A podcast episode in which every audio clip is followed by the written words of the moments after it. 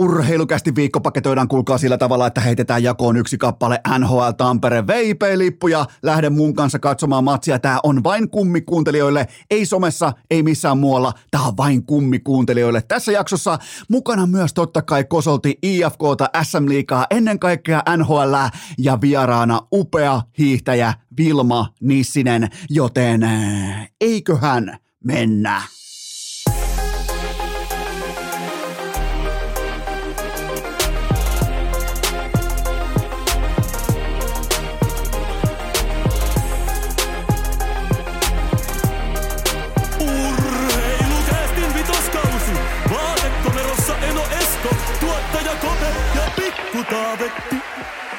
Tervetuloa te kaikki, mitä rakkahimmat kummikuuntelijat. Jälleen kerran urheilukästin pariin on perjantai 28. päivä lokakuuta ja minä, tuottaja Kope ja Pikku Taavetti ollaan vilpittömästi onnellisia jokaisen pienen kiekkofanin puolesta siitä, että Patrick Laine is voimakkaasti back. Se on kaikki kaikessa. Viikon päästä pelataan Tampereella NHL-jääkiekkoa kahden ottelun mitassa ja kaikki kunnia Rane Raunonpojalle, Arturi Lehkoselle, kaikille muillekin. Hallitseva mestari on Nathan McKinnonia, on Skrugen ja McCreamonen, ne paidot muuten löytyy tällä hetkellä osoitteesta hikipanta.fi, niin tuota, äh, siitäkin huolimatta tämä kyseinen Tampereen viikonloppu, se on Patrick Laineen viikonloppu, ottamatta keltään. Nyt on idea se, että keltään ei oteta mitään pois, mutta jokainen ymmärtää sen Tesoman tykin mystiikan, sen, että se tulee sillä sutenööripuvullaan paikalle ja äh, se ei anna hirveästi lausuntoja, kommentteja, se ei ole koskaan missään vierana. Sillä on se mystinen kehä ympärillä, että kuka toi on, missä vaiheessa on kasvattanut viikset,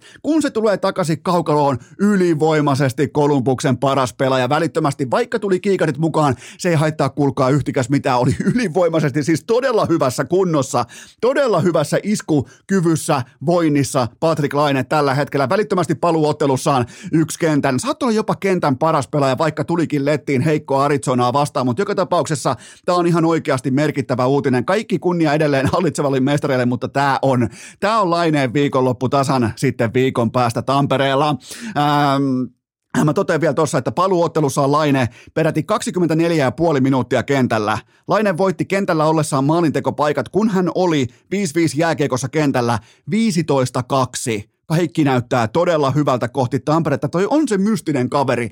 Ei Rane Raunonpojassa tai Kuoleman arkkitehdissä, ei edes Ikassakaan tai Parkkilassa tai kenessäkään muussakaan, Justu Sannusessakaan, niin ei, ei, ei niissä ole sitä mystiikkaa. Mutta sitten kun kyseessä on Patrick Laine, niin jotain erityistä siinä on. On sutenöörin pukua, on viiksiä nykyään, on jokaiseen lähtöön ja kaukalotuote on kunnossa. Mä oon ollut pitkälti kriittinen Patrick Laineen pelaamisesta, vaikkapa suurin piirtein pari vuotta sitten. Nyt näyttää kaikki ihan huippuurheilijatason toiminnalta. Kaikki, mihin hän koskee jäällä, on huippurheilua, vaikka sä voit pohtia, että ai saatana toi takakarva tai toi tossa laskee pää alas, mutta se kokonaispaketti on paljon paremmin kasassa kuin kenties koskaan aiemmin hänen urallaan. Uskokaa Eno Eskon silmätestiä, datatestiä, ihan kaikkea ää, syvän datan perkuta tämän asian tiimoilta. Patrick Laine on ihan oikeasti back. Eli viikon kuluttua Laineen Patea, Rane Raunan poikaa, kuoleman arkkitehtiä Tampereella. Ja mulla on teille tässä nyt jotakin hyvin harvinaista. Mulla on nimittäin teille yksi kappale VIP-lippuja perjantain, kappa, äh, perjantain kattaukseen. Mä olen nimittäin siellä työkeikalla Kulpetseurueen isäntänä ja mulla on yksi ylimääräinen K18 VIP-lippu urheilukästin kumpikuuntelijoille. Tästä ei tule mainintaa mihinkään someen, tästä ei tule mihinkään muualle. Tämä on pelkästään K18 kummikuuntelijoiden korvakäytäviin tämä kyseinen tuoteinformaatio. Tehdään tällä tavalla. Voitte ihan siis yksinkertaisella tavalla osallistua tähän kyseiseen VIP-lippuarvontaan. Lauantai-iltana pelataan todella mahtava primetime-matsi Viaplaylla. Dallas Stars vastaan New York Rangers. Siis ihan fantastinen primetime-matsi. Melkein jopa konferenssin top 2 joukkueet vastakkain. Niin lyökää siihen 10 euron panoksella kulpetilla ihan mitä tahansa ja ottakaa liuskasta screenshotti ja laittakaa urheilukästin inboxiin Instagramissa. Jos ei ole IG-tiliä, tee se. Se on ainoa tapa osallistua tähän. Älä lähetä Facebookiin mitään, älä lähetä mihinkään muuallekaan mitään. Mutta jos haluat osallistua, lyöt kympillä ihan mitä tahansa tähän kyseiseen primetime-matsiin, ja mä arvon näistä liuskoista sitten yhden onnekkaan. Heitetään kaikki tuottajakopen arpajaishattuun, ja sieltä vedetään yksi ja lähtee mun kanssa matsia. Mä vielä, mä vielä suolaan palkintoa, ikään kuin tämä kahdeksan ja puolen huntin VIP-lippu ei olisi riittävästi, niin ää, mä heitän siihen vielä pullollisen kamikatsea, siipiveikkojen kamikatsikastiketta. Mä heitän siihen vielä siihen pulloon, mä heitän siihen vielä kuulkaan nimmarin kylkeen, joten siinä on palkinto. Eli VIP-lippu, sen tarjoaa Kulpet, se on ehdottomasti K18, kaikki tietää mistä on kyse, ihan täysin läpinäkyvästi, joten tota, No, tervetuloa mukaan vaan Kulpetin iltaan sinne. Perjantai-ilta, perjantai-iltamatsi, äh, Columbus Blue Jackets vastaan Colorado Avalanche. Siellä on joka lähtö, on Pate, Rane, Raunon poika, arkkitehti ja joka, jumalauta, ei tule somessa mitään mainintaa. Ei tule missään muualla yhtään mitään. Tämä on vain kummikuuntelijoille, joten saa osallistua. Laita nyt vaikka kynää, laita nyt vaikka kalenteriin merkintää, nimittäin pakko osallistua ennen kuin kiekko putoaa lauantai-iltana jäähän ottelussa Dallas Stars ja New York Rangers. Sitä ennen on pakko olla liuska mun inboxissa, jos ei ole, niin ei ole mukana arvonnassa. Ja yksi voittaa. Jos on osallistui vaikka, vaikka kymmenen, niin sun sauma voittaa on kymmenen pinnaa välittömästi. Kymmenen euron panoksella, joten tota, Tämä on ihan, ihan hauska tällainen pikku bonus Kulpetilta ja tämä on vain urheilukästin kummikuuntelijoille ja tästä ei tule, niin kuin mä sanoin, tästä ei tule somea tai mihinkään muuallekaan, ettei se lähde, lähde laukalle tai ulkopuoliset tuu sitten mukaan arpajaisiin tai mitään muuta vastaavaa, niin tämä on vain teille, tämä on, tämä on Kulpetin tällainen pieni, ehkä jopa syksyinen NHL-yllätys teidän suuntaan, joten tota, urheilukästin kummikuuntelijat, tervetuloa Eno Eskon mukana sitten perjantai-iltana äh, VIP-lippujen voimin tänne kyseiseen otteluun, jos alkaa olla aika hyvä hype, kun nyt kun siellä on varsinkin, kun on Lainekin on back ja sitten on tulee aggressiivinen Colorado ja ai että mä tykkään tästä. Ja sen takia mä menenkin, mä, mä menen nimenomaan perjantaina heti siihen alkulöylyt ja mä jätän lauantai-matsin väliin, koska mä, mä 38-vuotias perheen isä, jumalauta lähde pyörii mihinkään Tampereelle viikonlopuksi, niin tota, mä oon perjantaina, tuu mun mukaan 10 euron panoksella kulpetin liuskaa mun inboxiin lauantai-iltaan mennessä. Se ottelu on Dallas Rangers, siihen otteluun kympillä ihan mitä tahansa ja siinä on arvonta. Pidetään homma yksinkertaisena ja muistakaa kaikki pelaaminen maltilla, älykkäästi ja K18.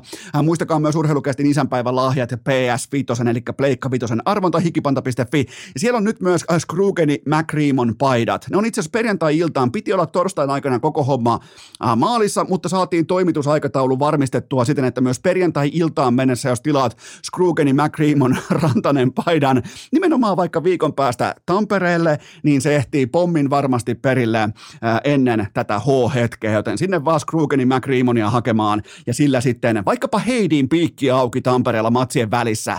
Ai jumalauta Rasmus Dalinin ja Seth Jonesin piikille vähän jatketta siihen ja sulla on Krugenin McReamon rantainen paita päällä Heidissä, niin kaikkihan tietää mitä tapahtuu. Ei yhtään mitään, koska 0 plus 0 on 0, mutta mennään kuitenkin ensimmäiseen aiheeseen ja mm, Äh, aloitetaanpa tämä kyseinen jakso muisteloilla jostakin kaukaa menneisyydestä. Äh, nimittäin keväällä 2006 Eno Esko nostaa Heinolan kiekon mestikseen omakätisesti kaksi karsintamatsia, tehot 2 plus 5, Hekin paidassa, seitsemän tehopaunaa, solisluu poikki, ei mitään muuta kuin koko ura pakettiin, mutta Heki nousi ainakin mestikseen. Tällä hetkellä se on totta kai Heinolan pelität, ja nyt sinne siirtyi Teemu Selänteen poika, Eetu Selänne, aikuinen mies. Ää, 16 vuotta myöhemmin siitä, kun Eno raahaa Suomisarjan mestarina, ketä meitä oli, meitä oli Tölli, meitä oli Aki, meitä oli, kuulkaa, meitä oli Sinkkonen, me, ai, jumalauta, Pyhäjärvi, Tossu, ja niin me vaan painettiin kohti äh, tota,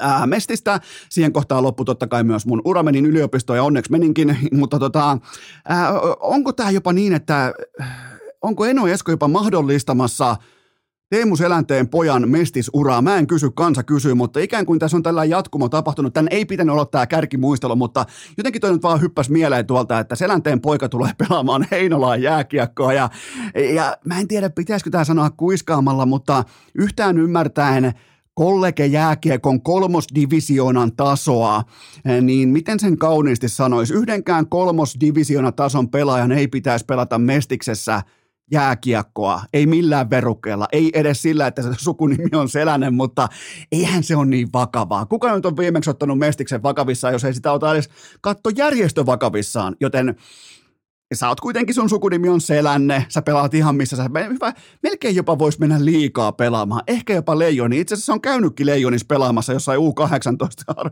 harkkapeleissä, aivan täysin ilman mitään käyttöä, ihan vaan mediatempauksen voimin, joten kyllä toi sukunimi, toi tarkoittaa tässä maassa paljon asioita. Ja nythän siellä koko Heinola satana heittää takaperin volttia, kun ne luulee, että tulee, tulee Teemu Selänteen tasoinen pelaaja Hannes Hyväsen, Hyväsen poppooseen pelaamaan. Siellä on, kuulkaa, siellä on Rautsaloa myöten saatana se, se, jono, jono kiertää Maitiaislahtea pitkin, kun jonotetaan lippuja Heinolan betoniin, kun nyt tulee selänen, mutta mm, Mä, mä en halua spoilata kenenkään bileitä, mutta kyseessä on totta kai pelkästään ihan oikeastaan hauska markkinointi- ja mediatemppu ja vähän tällainen sirkustemppu. Ja sä voit olla, jos sä oot jääkiekko purita, puritanisti ja se on sun ongelma, se, se, on silloin muuten by the way, se on vain ja ainoastaan sun ongelma, niin sähän voit olla kaikkea tällaista vastaan, mutta jos ei jääkiekko liitto ota mestistä riittävän vakavissaan, niin minkä takia, minkä takia seurat ottaisi, puhumattakaan heidonalaisesta seurasta.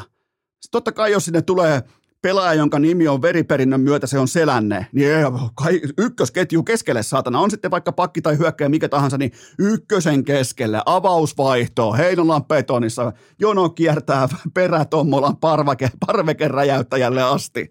Ai jumalauta, Heinola is back. Heinola on oikeastaan aika voimakkaastikin back. Viimeksi Heinola on ollut lööpeissä sillä, kun öö, joku kuoli saunomisen MM-kisoissa, joten sauno itsensä, saunoja, oli muuten saunoja Timo paino arkuu vastustajansa, joten tota, Heinola on vihdoinkin jälleen kerran lööpeissä. Aina kulkee. Heinola on back. Patrick Laine back. Heinola back. Eino Esko on mahdollistanut Teemu Selänteen pojan uran mestiksessä, joten tässä sitä vaan ollaan. Mutta se oikeasti se muistelu, Mennään kevääseen 1995. Osa varmaan muistaa tämän kyseisen kevään. Mä luulen, että sieltä löytyy kolme sellaista maalia, mikä ei unohdu suomalaisesta jääkiekkotarinan kerronnasta ikinä. Eli kaikkihan muistaa ne finaalimaalit. Suomi-Ruotsi 95, ensin yhteen nollaan, Lehtinen siitä nummeliin, Peltonen tuo keskialueen yli jättää ja hyvä jättö onkin ja siitä yhteen nollaan. No entäs kahteen nollaan Hämäläinen pelin kääntö Lehtiselle, kiekko poikittain Peltoselle, lämäri etukulmaan kahteen nolla, juomapullo vieläkin ilmassa ää, entisellä Kluben areenalla, nykyään totta kai Avicii Areena. Sitten vielä kolmeen nollaan Peltonen tuo keski, tai kyllä Peltonen tuo alueelle sisään, jättää Sakulle, ei Koivulle, vaan nimenomaan Sakulle. Mika Strömperi tukee hyökkäystä vasenta kaistaa pitkin ja sieltä vähän epäonnistuneen mm, rystyharhautuksen voimin kiekko Ville Peltoselle ja tyhjiin. 3-0 kerta, kerran hävyttömän polvenkasto, tällainen niin molempien polvien, polvilleen hyppytuuletus mä, mä en tiedä, mistä tollain voi tulla mieleen, mutta se on jotain, mitä ei olla koskaan nähty sen jälkeen Ville Peltoselta, mutta joka tapauksessa nämä kolme maalia ei unohdu meiltä ikinä. Joten sitten luovaan vaiheeseen tullaan nykyhetkeen. Miltä, urheilukästin tehtävä on nyt selvittää, että miltä nämä kyseiset suoritteet näyttäisi 2022 Helsingin IFK toimesta. Okei, otetaan tämä ensimmäinen maali perkuulaudalle. Eli 1-0 kaappi. Lehtinen palauttaisi Nummelinille maalin taakse viivelähtöön kiekon ja Niinimaa erittäin älykkäänä pelaajana vaihtaisi kiekolla, jotta vastustaja ei saa kiekkokontrollia, joten tiukka viivelähtö, passiivinen tulokulma, mutta ainakaan vastustaja ei koske kiekkoon, peli pysyy nollassa nollassa. No entäs sitten tämä 2-0 osuma. No ensinnäkin Erik Hämäläinen olisi pelannut Hannu Virran kanssa neljä pakkipakkisyöttöä poikittain ja odottanut, että väsynyt koivu Vitja pääsee kiekkokontrollin kerran vaihtoon, koska kaikkihan ymmärtää toisen erän vaihtomatkansa. Et voi ottaa keskialueella kiekollisia riskejä, joten peli on edelleen 0-0. Sitten vielä tämä 3-0 reppu Peltonen olisi kuljettanut, totta kai Peltosen on kiekko keskialueella, hän olisi kuljettanut kiekon syvään, aloittanut kulmapelin ja koko viisikko täydellisesti rytmittäen olisi vaihtanut kiekolla, sillä etenkään toisen erän lopussa sä et ota minkäänlaisia siniviivariskejä, joten peli on edelleen 0-0. Ja tästä kun otetaan vielä Timo Jutilan erittäin epäakateeminen, jopa eh, voisiko sanoa antivierumäkeläinen huiskasulämäri pois, niin Leijonat häviää 95 M-finaalin lukemin 0-1 Ruotsille. Ei, tätä on meidän pelin installointi menneisyyteen. Olkaa hyvä, ottakaa tai jättäkää, tätä se on. Äh, itse asiassa noi kaikki, jos sä palaat tohon aikaan, jos sä haluat mennä aikamatkalle ja katsoa noi maalit vielä kerran, niin kattokaa, miten noi kaikki maalit edustaa nimenomaan Ville Peltosen pelaaja jääkiekossa – edustaa riskipelaamista. Peltonen kahdesti jättö viivan päällä, ehkä vähän jopa pimeyteen, ensin Niinimaalle, sen jälkeen Koivulle. Lehtinen keskialueen poikittaissyöttö puoliseisovassa tilanteessa.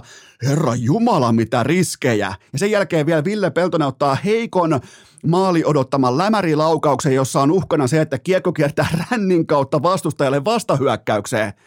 Herran piaksut sentään. Siellä on otettu riskejä. Siellä on voitettu M-finaali 4-1.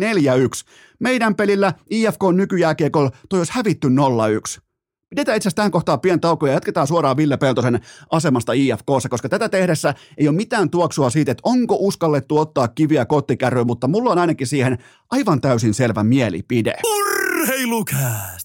Pitäkäämme jatkossakin siitä kiinni, että Flyers sak... Mutta, mutta, mutta tähän välikköön mulla on teille huippunopea kahuupallinen tiedote ja sen tarjoaa urheilukästin ylpeä yhteistyökumppani Elisa Verkkokauppa. Ja nimenomaan osoite elisa.fi kautta urheilukääst. Nimittäin se on nyt eka kertaa koskaan. Mä sain kaivettua sen teille, minkä sen kyllä vain Airfryerin. Ja alle satasella lähtee, siinä on 50 alennus vain teille osoitteessa elisa.fi kautta urheilukääst. Eli siipiveikkojen siivet sinne ja vähän kamikatsea päällä ja kohti vaikkapa NHL Tamperetta. Aivan loistava peli siis, aivan fantastinen tuote, jopa niinku, voisiko sanoa, pelastusluokan tuote kaikkeen penkkiurheiluun. Voi tehdä siipiä, voi tehdä mitä tahansa, joten mä oon nyt kaivannut. Tätä tuotetta ei välttämättä ollut suoraan valikoimassa, mutta me ollaan tehty Elisan kanssa kovasti töitä, että saadaan teille sinne alle huntin airfryer myynti, joten menkää tilaamaan osoitteesta elisa.fi kautta urheilukääst, koska tässä on tehty nyt hommia. Tässä on kaivettu teille tuote, jota te ette välttämättä edes vielä tiedä, että te tarvitsette. Joten menkää, hakekaa airfryer pois 50 alennuksella osoitteesta osoitteesta elisa.fi kautta urheilukääst. Ja muistakaa urheilukästi verkkokauppa, isänpäivätuotteet sekä faija että isän muodossa hikipanta.fi. Viikkoaikaa osallistua Pleikkari Vitosen arvontaan ja sieltä löytyy myös Skrugeni äh, McReamon paidat nyt koko perjantain ajan ja ne on pommin varmasti perillä ennen kuin NHL Tampere alkaa. Tämä kaikki löytyy osoitteesta hikipanta.fi. Urheilukääst! Saatat olla kovakin myyjä, mutta oletko koskaan myynyt mainostila ylioppilaspukuusi? Lieneepähän paikallaan myöntää ihan avoimesti, että tällä kertaa teidän lähettämät kysymykset ei ole sitten todellakaan mitään tissiposki-osastoa. Nyt mennään aika äh, vahvastikin kamikatse-kastikkeen puolelle, koska mä en tiedä, onko teillä jotenkin huono viikko, onko joku aggressiivisuusvaihe menossa uhma-ikä inboxissa, mä en tiedä, ehkä teini-ikä, jotain muuta vastaavaa, mutta kysymykset on todella tiukalla tavalla tällä kertaa asetettu ja mä kunnioitan niitä, mä otan kaikki pöytään, joten otetaan teiltä rakkaat kummikuuntelijat ensimmäinen pohdinta lavetille. Kuka tai mikä taho on suurin syyllinen IFK on uskomattomaan fiaskoon? Täsmällinen kysymys. Nimenomaan näin se asia pitää kysyä. Ei mitään, että no mitenkäs kenties sun mielestä, että ehkä jopa mahdollisesti paska vitut. Se on suora kysymys. Toi on kolmen miljoonan euron joukkue. Toi on älyttömän suuri liikevaihtoyhtiö. Siellä pitää uskaltaa kysyä todella kovia kysymyksiä nyt loppuviikosta kohti ensi viikkoa. Tätä tehdessä mulla ei ole mitään hajua siitä, onko Peltonen saanut kenkää, onko joku, onko kaikki saanut kenkää. Itse asiassa tässä kohdin se ei edes kiinnosta mua. IFKssa pelaa kaksi liikan pistepörssin voittajaa, kaksi pudotuspelien MVPtä ja yksi olympiakultamitalisti. Ja nyt mennään neljän viime ottelun kohdalla yhdellä tehdyllä maalilla ja senkin teki Mikke Max Osteen miinuskulmasta. Mutta jos me mennään hakemaan ihan oikeasti syyllisiä, niin se on yhtä kuin IFK on korkein johto, eli sen hallitus ja etenkin puheenjohtaja Timo Everi. Tämä hallitus on vastuussa siitä, että jääkiekko-operaatio vastuu on sataprosenttisesti Topias Salmelaisen käsissä. IFK on hallitus, se ongelma, mihin me tullaan nyt, IFK on hallitus tuplaa panoksensa sillä hetkellä, kun se on auringon varmasti väärässä. Se antaa salmelaiselle lisää resursseja, se antaa toimivaltaa, se antaa, se antaa ihan joka lähtöön erilaisia työkaluja. Eli ne tuplaa resurssinsa, ne tuplaa panoksensa sen tiimoilta, että ne haluaa uskoa omaan jotenkin helvetin mystiseen kultapoikaansa, joka ei ole saanut IFKssa absoluuttisesti yhtään mitään muuta kuin hävitystä aikaan. Se ei ole saanut sen keskeisintä työtään kohdalleen, eli päävalmentajan palkkaaminen. Ja siitäkin huolimatta IFKn hallitus seisoo tumput suorana. Siellä on kuitenkin liike-elämässä kohtalaisen meritoitunutta porukkaa. No, noi, on, noi on pörssiyhtiöissä, niiden arki on pörssiyhtiöissä. Jos tulos on suurin piirtein kuusi vuotta sama – ja silti saa jatkaa. Se on mulle siis aivan täysin käsittämätön skenaario. Ja kyse on enää vain siitä, että IFK on hallitus, ne ei kehtaa enää myöntää, että ne on ollut väärässä alun perin. Kyse on egoista ja hitaan kuoleman sietämisestä. Siitä on kyse, kun puhutaan Helsingin IFKsta ja sen keskeisimmistä ongelmista ja nimenomaan niistä syyllisistä. Eli tämä koko kattaus, tämä menee ihan ko- viimeiselle pysäkille saakka. Rahajuna pysähtyy aina täm- tässä yhtiömallissa hallitukseen ja sen puheenjohtajaan. Hallit- hallitus itsessään asettaa kulttuurin, GM johtaa urheilupuolta ja palkkaa sen päävalmentajan, kun taas päävalmentaja totta kai vastaa pelitavasta ja kaukalotuotteesta. IFKn katastrofi alkoi 6. päivä marraskuuta marraskuuta 2017, kun Tobias Salmelaisesta vailla mm, mitään näyttöjä tuli koskematon GM Helsingin IFK. Suoraan, jostain saatanan yliopiston penkit paikallisesta hankkeesta ei muuta kuin saat muuten, sä saat urheilujohtaja, pyöritä, pyöritä 10 miljoonan bisnes tässä, se on, tuossa on 3 miljoonaa pelaajia, keksi jotain. Joten kerrataan vielä, palataan tuohon marraskuiseen marraskuiseen hetkeen 2017, nimittäin Jukka Valtanen, joka on oikeasti meritoitu, meritoitunut urheilutoimitusjohtaja, ei siis urheilujohtaja, vaan toimitusjohtaja suomalaisessa huippurheilussa. Hän linjas tuolloin tavoitteet Topias Salmelaiselle. Tämä on sitaatti, tämä on tarkka lainaus äh, IFKn kotisivuilta. Urheilujohtajan tehtävä on nostaa IFK eurooppalaisten huippuseurojen joukkoon. Tämä on tavoite. Eli silloin kun sut palkataan vaikka GM, GMX tai toimariksi tai johonkin muuhun vastaavaan mm, tällaiseen heti kenkää tyyppiseen pestiin, niin mikä osa tästä on toteutunut? Mikä, tämä on mun mielestä on kunnianhimoin tavoite. Tällä hetkellä Salmelainen on päinvastoin pudottanut IFK kotimaisten huippuseurojen joukosta – IFKlle nauretaan pitkin urheilusuomen. Ja nyt se on ihan se ja sama, saako Ville Peltonen kenkää vai ei. Kaikki fokus tulee olla siinä, että mikä tekee salmelaisesta koskemattoman. Se ei ole saanut vielä yhtäkään päävalmentajapalkkausta kohdalleen. Se ei ole saanut edes alarimaa ylitettyä tässä kohdin. Se saa puuhastella tuo kuudetta vuotta. Tämä on ihan käsittämätöntä, koska tuolla on liike-elämän osaajia. M- miten, kun ne on tehnyt rahansa, ne on tehnyt töölöläis satana 204 kattohuoneistot, ullakkohuoneistot kovassa liiketalousmaailmassa, niin onko tämä IFK yhtäkkiä jotain satanan harrastelua? Onko tämä noille vaan puu? Koska jos on, niin se pitää kirjata yhtiöjärjestykseen. Tämä on puuhastelua. Hashtag puuhastelu on meillä käytössä. Meillä ei ole tavoitteita, ei ur- urheilullisia, ei taloudellisia, ei mitään muutakaan. Me ollaan pelleklubi, me vedetään pellen kengät jalkaan, ei mitään muuta kuin sirkustelta päälle ja ja, ja silloinhan, silloinhan heille nauraminen sinällään on paljon ymmärrettävämpää kuin nyt, kun ollaan tosissaan. Noihan siis puristaa hammasta tuolla jäällä ja pelaa puoli tosissaan toi porukka. Siis fakta on se, että IFK tarvii tässä kohdin kaksi pinnaa per ilta saavuttaakseen kotiedun. Top 6 alkaa olla sekin aika liian kaukana. Kohta aletaan ihan oikeasti lyömään top 10 sijoituksen tavoitteita maaltaulukkoa, että mitä pitää tienata per ilta, jotta pääsee sääliplayereihin. Siis tämä lähtee ihan suoraan. Juna pysähtyy aina sinne korkeimmalle pysäkille ja se on IFK-hallitus. Timo Everi, kumppanit kaikki. Ja ne on oikeasti, ne on ihan mielettömän meritoituneita johtajia suomalaisessa yrityskulttuurissa ja mm, erittäin suuria niin kuin menestyjiä. Miten tämä on mahdollista, että tämä on tällaista puuhastelua? Siellä, onks, mä aikoinaan vitsillä heitin, että onko Topias Salmelaisella näiden kaikkien nudet tallessa. Mä edelleen kysyn sen.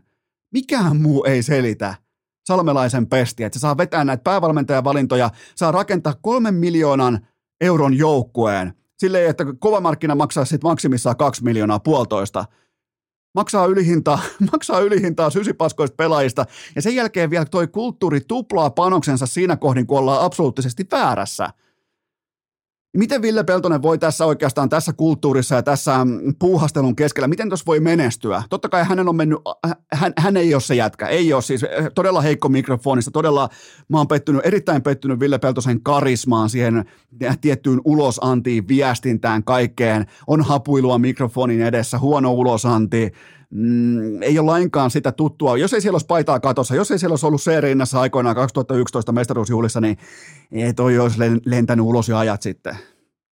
Että ei, ei tämä ei toimi. Tämä ei missään nimessä toimi, tämä ei mene yhtään paremmaksi. Tässä ei ole mitään horisonttia sen puolesta, että kaikki muuttuisi yhtäkkiä paremmaksi. Tuo joukkue pelaa ihan kammottavaa. Toisen tämä pelaa meidän, pe- meidän peliä. Tuossa on kyse nimenomaan siitä, mikä on ongelma kotimaisessa jääkiekkoviihdetuotteessa. Se on, kun katsot Helsingin IFK, ne pelkää jääkiekon pelaamista. Se ei ole pelaajien vika, se on kulttuurin vika, se alkaa hallituksesta, jatkuu GM, sitä kautta päävalmentajaa. Mä heittäisin ulos sekä Tobias Salmelaisen, ensin Salmelaisen ja sen jälkeen Ville Peltosen, eli tekisin täydellisen talon siivoamisen tässä kohdin. Me ollaan nyt nähty, mihin tämä kulttuuri johtaa tämä johtaa kivoihin sijoihin kahdeksan tai yhdeksän ja sen jälkeen puuhastellaan taas vähän ja tehdään kolmen miljoonan joukkoa, joka ei johda yhtään mihinkään. Ensin ulos Salmelainen, sen jälkeen Peltonen, koko talon siivoaminen ja kenties IFKsta voisi jollain aikataululla tulla muutakin kuin sirkustelta tai naurun aihe suomalaisessa jääkiekossa. Seuraava kysymys. Mitä tunnetta koit, kun sait vihdoin nähdä, että pulju sai kiikarinsa rikki? No, Jesse Puljujärvi. Ää, erittäin tärkeä avausmaali, tempo asetettu välittömästi siihen ensimmäisten vaihtojen joukkoon kuuennen peliminuutin kohdalla. Ää, totta kai ihan täys säkämaali ja Edmontonille jättimäinen W mukaan, niin sehän aina muistetaan, että kuka tekee sen avausmaalin, mutta ää, Pulju on edelleen valitettavasti renkipojan roolissa ja tämä maali oli satapinnaisesti onnen kantamoinen ja mutta tämä oli tärkeä. Tämä oli tärkeä puljulle, koska tämä saattaa taas avata ovia. Se ei tarvitse tulla kuin se yksi loukkaantuminen. Nyt muuten Jack Haiman pelaa niin hyvin, että hän alkaa olemaan ihan oikeasti ihan huippuluokan ää, voimatalo tuossa porukassa. Voi melkein alkaa nostaa sivulauseessa McDavid ja Drysaitelin rinnalle, kun puhutaan no, kiekollisesta tuotannosta, mutta pulju, mä en näe puljulle skenaariota, että tämä kaikki lähtisi yhtäkkiä menee parempaan suuntaan, mutta nyt kuitenkin pikainen tauko ja sen jälkeen jatketaan. Perjantai. Triplaus tulille, kästi kylkeen, selkähiki valumaan ja ätäkki päälle. Tähän välikköön mulla on teille huippunopea kaupallinen tiedote ja sen tarjoaa urheilukästin pääyhteistyökumppani Elisa Vihde Viaplayn. Se on kuka lauantai-iltana Dallas vastaan Rangers Mäkinen selostamossa Hoffa-asiantuntijana. Tämä ei ole mitään tähtitiedettä. Se tuote on kunnossa. Otetaan katselmukseen.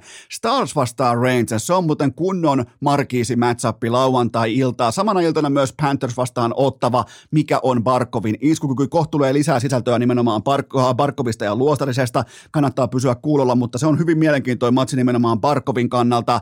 Ja sunnuntaina Devils vastaan Sinitakit. Patrick Laine todella väkevä, vakuuttava paluu kaukaloon, vaikka ei näkynyt TVllä, niin todella vakuuttava otatus Patrick Laineelle, joten se otetaan kanssa sunnuntai-iltana katselmukseen. NHL, Valioliiga, Bundesliga, UFC, F1, kaikki. Menkää osoitteeseen viaplay.fi ja iskekää tilaus sisään. Se osoite on viaplay.fi, ei muuta kuin tilausta urnaan. Ja muistakaa myös toi aiemmin mainittu NHL Tampereen lippuarvonta, eli kulpetin liuskaa kympin panoksella ja nimenomaan matsi Dallas, Rangers ja meikäläisen inboxiin lauantai-iltaan mennessä, joten yksi onnekas voittaa mun kanssa. Mä lähden kanssa samaan matsimaan illan isäntä, niin siihen kyseiseen otteluun ensi perjantaina äh, Columbus vastaan Colorado, siihen otteluun VIP-lippu lähtee yhdelle teistä, joten tuossa aiemmin oli siihen jo ohjeet, muistakaa se, ja osallistuminen totta kai K18, koska lipun tarjoaa Coolbet. Urheilukääst! Asialista loistaa kuin Bottaksen paljas perse erämaa purossa! Raapaistaanpa suoraan seuraava kysymys pöytään. Onko liian aikaista julistaa Barkov-paniikki alkaneeksi? Äh, seitsemän matsia 0 plus 4, eli no, yhteensä nolla tehtyä maalia, eikä yhtään, yhtään sellaista, voisiko sanoa, signature-hetkeä vielä toistaiseksi Parkkovilta. Yksi hieno jalkahyvärinen, sekä ei valitettavasti johtanut maaliin. Se oli muuten oikeasti hieno harhautus. Se on, kun se tekee sen täydellisessä rytmissä vastustajalle, nimenomaan leftin hyökkänä, sen jälkeen sen tulee se rystyvoima nousu, niin se on, se on taidetta, se on kauneutta, mutta äh, mun mielestä tässä kohdin kritiikki Barkovin vaiheilla se on paikallaan, se on perusteltua, mutta me meidän pitäisi tässä kohdin myös tietää paremmin se, että miten tämä tilanne lähtee kehittymään, koska Florida Panthers pelaa pelottavankin laadukasta jääkiekkoa siihen nähden, että se ei ole saanut Barkovilta vielä oikeastaan mitään. Pois lukien erittäin laadukas kahden suunnan jääkiekko, mutta jos lähdetään puhumaan supertähtiluokasta ja 10 megan cap hitistä, niin se laadukas 5-5 pelaaminen ei riitä, joten me tullaan näkemään parempaa Barkovia, mutta Tämän yhden kerran voin nyt etupellosta julistaa Barkov-paniikin alkaneeksi. Se alkaa nyt ja se päättyy mm, nyt. Eli se on nyt valmis. Eli tämän kerran pystyttiin se tekemään, mutta luulen, että tämän kauden mitassa ei tarvi enää toistamiseen tehdä. Seuraava kysymys. missä NHL-seurassa nähdään kauden ensimmäiset potkut? Kukaan antanut vielä kenkää? No kyllähän siis Vancouverissa todetaan pian, että ehkäpä tässä tämä Bruce Boudreau ei ollutkaan kestävä valinta ja mä ostin vielä sen osakkeita ja mä en tiedä jääkikosta yhtään mitään, mutta se on mun oma häpeä, mä en sentään ole Helsingin IFK on GM. Tämä on klassinen hauska ukko, joka tuo hetkeksen energian paatuneeseen kulttuurin kesken kauden ja sen jälkeen se pikatankki, pikalatausasema, se onkin tyhjä. Vitsit on kerrottu ja sen jälkeen pelkkää ällää taulu ja mua hävettää, että mä en osannut lukea tilannetta oikein. Vancouverin pisteprosentti on tässä kohdin 14 ja kausi on pikapuoliin oikeasti pulkassa. Ihan siis oikeasti pulkassa, nimittäin siellä otetaan aika tiukkaa mm, välimatkaa kohti Vancouveria tällä hetkellä niin kuin keskeisimpien kilpailijoiden tiimoilta ja mä oon jo alaskirjannut mun playoff odottaman, mitä tulee Vancouver Canucksiin. Toi on ihan täys fiasko ja ne tulee antaa aika pikapuoliinkin tässä kenkää. Seuraava kysymys. Pitääkö Rangersin mestaruusparatipussin varauskirja repiä sittenkin kesäkuun sivut irti? Ai jumalauta, että mesta, Rangersin mestaruusparatipussin varauskirjasta lähdetään repimään sivuja irti. Äh, se on 50 pinnan porukka tällä hetkellä, ottaa suurin piirtein joka toisen pisteen mukaan, mutta itse suorituslupaa orastaen parempaa. Ei kuitenkaan mitään lentoa vielä, ei ole mitenkään järkyttävän epäonninen, mutta kuitenkin ohuesti epäonninen porukka tässä vaiheessa.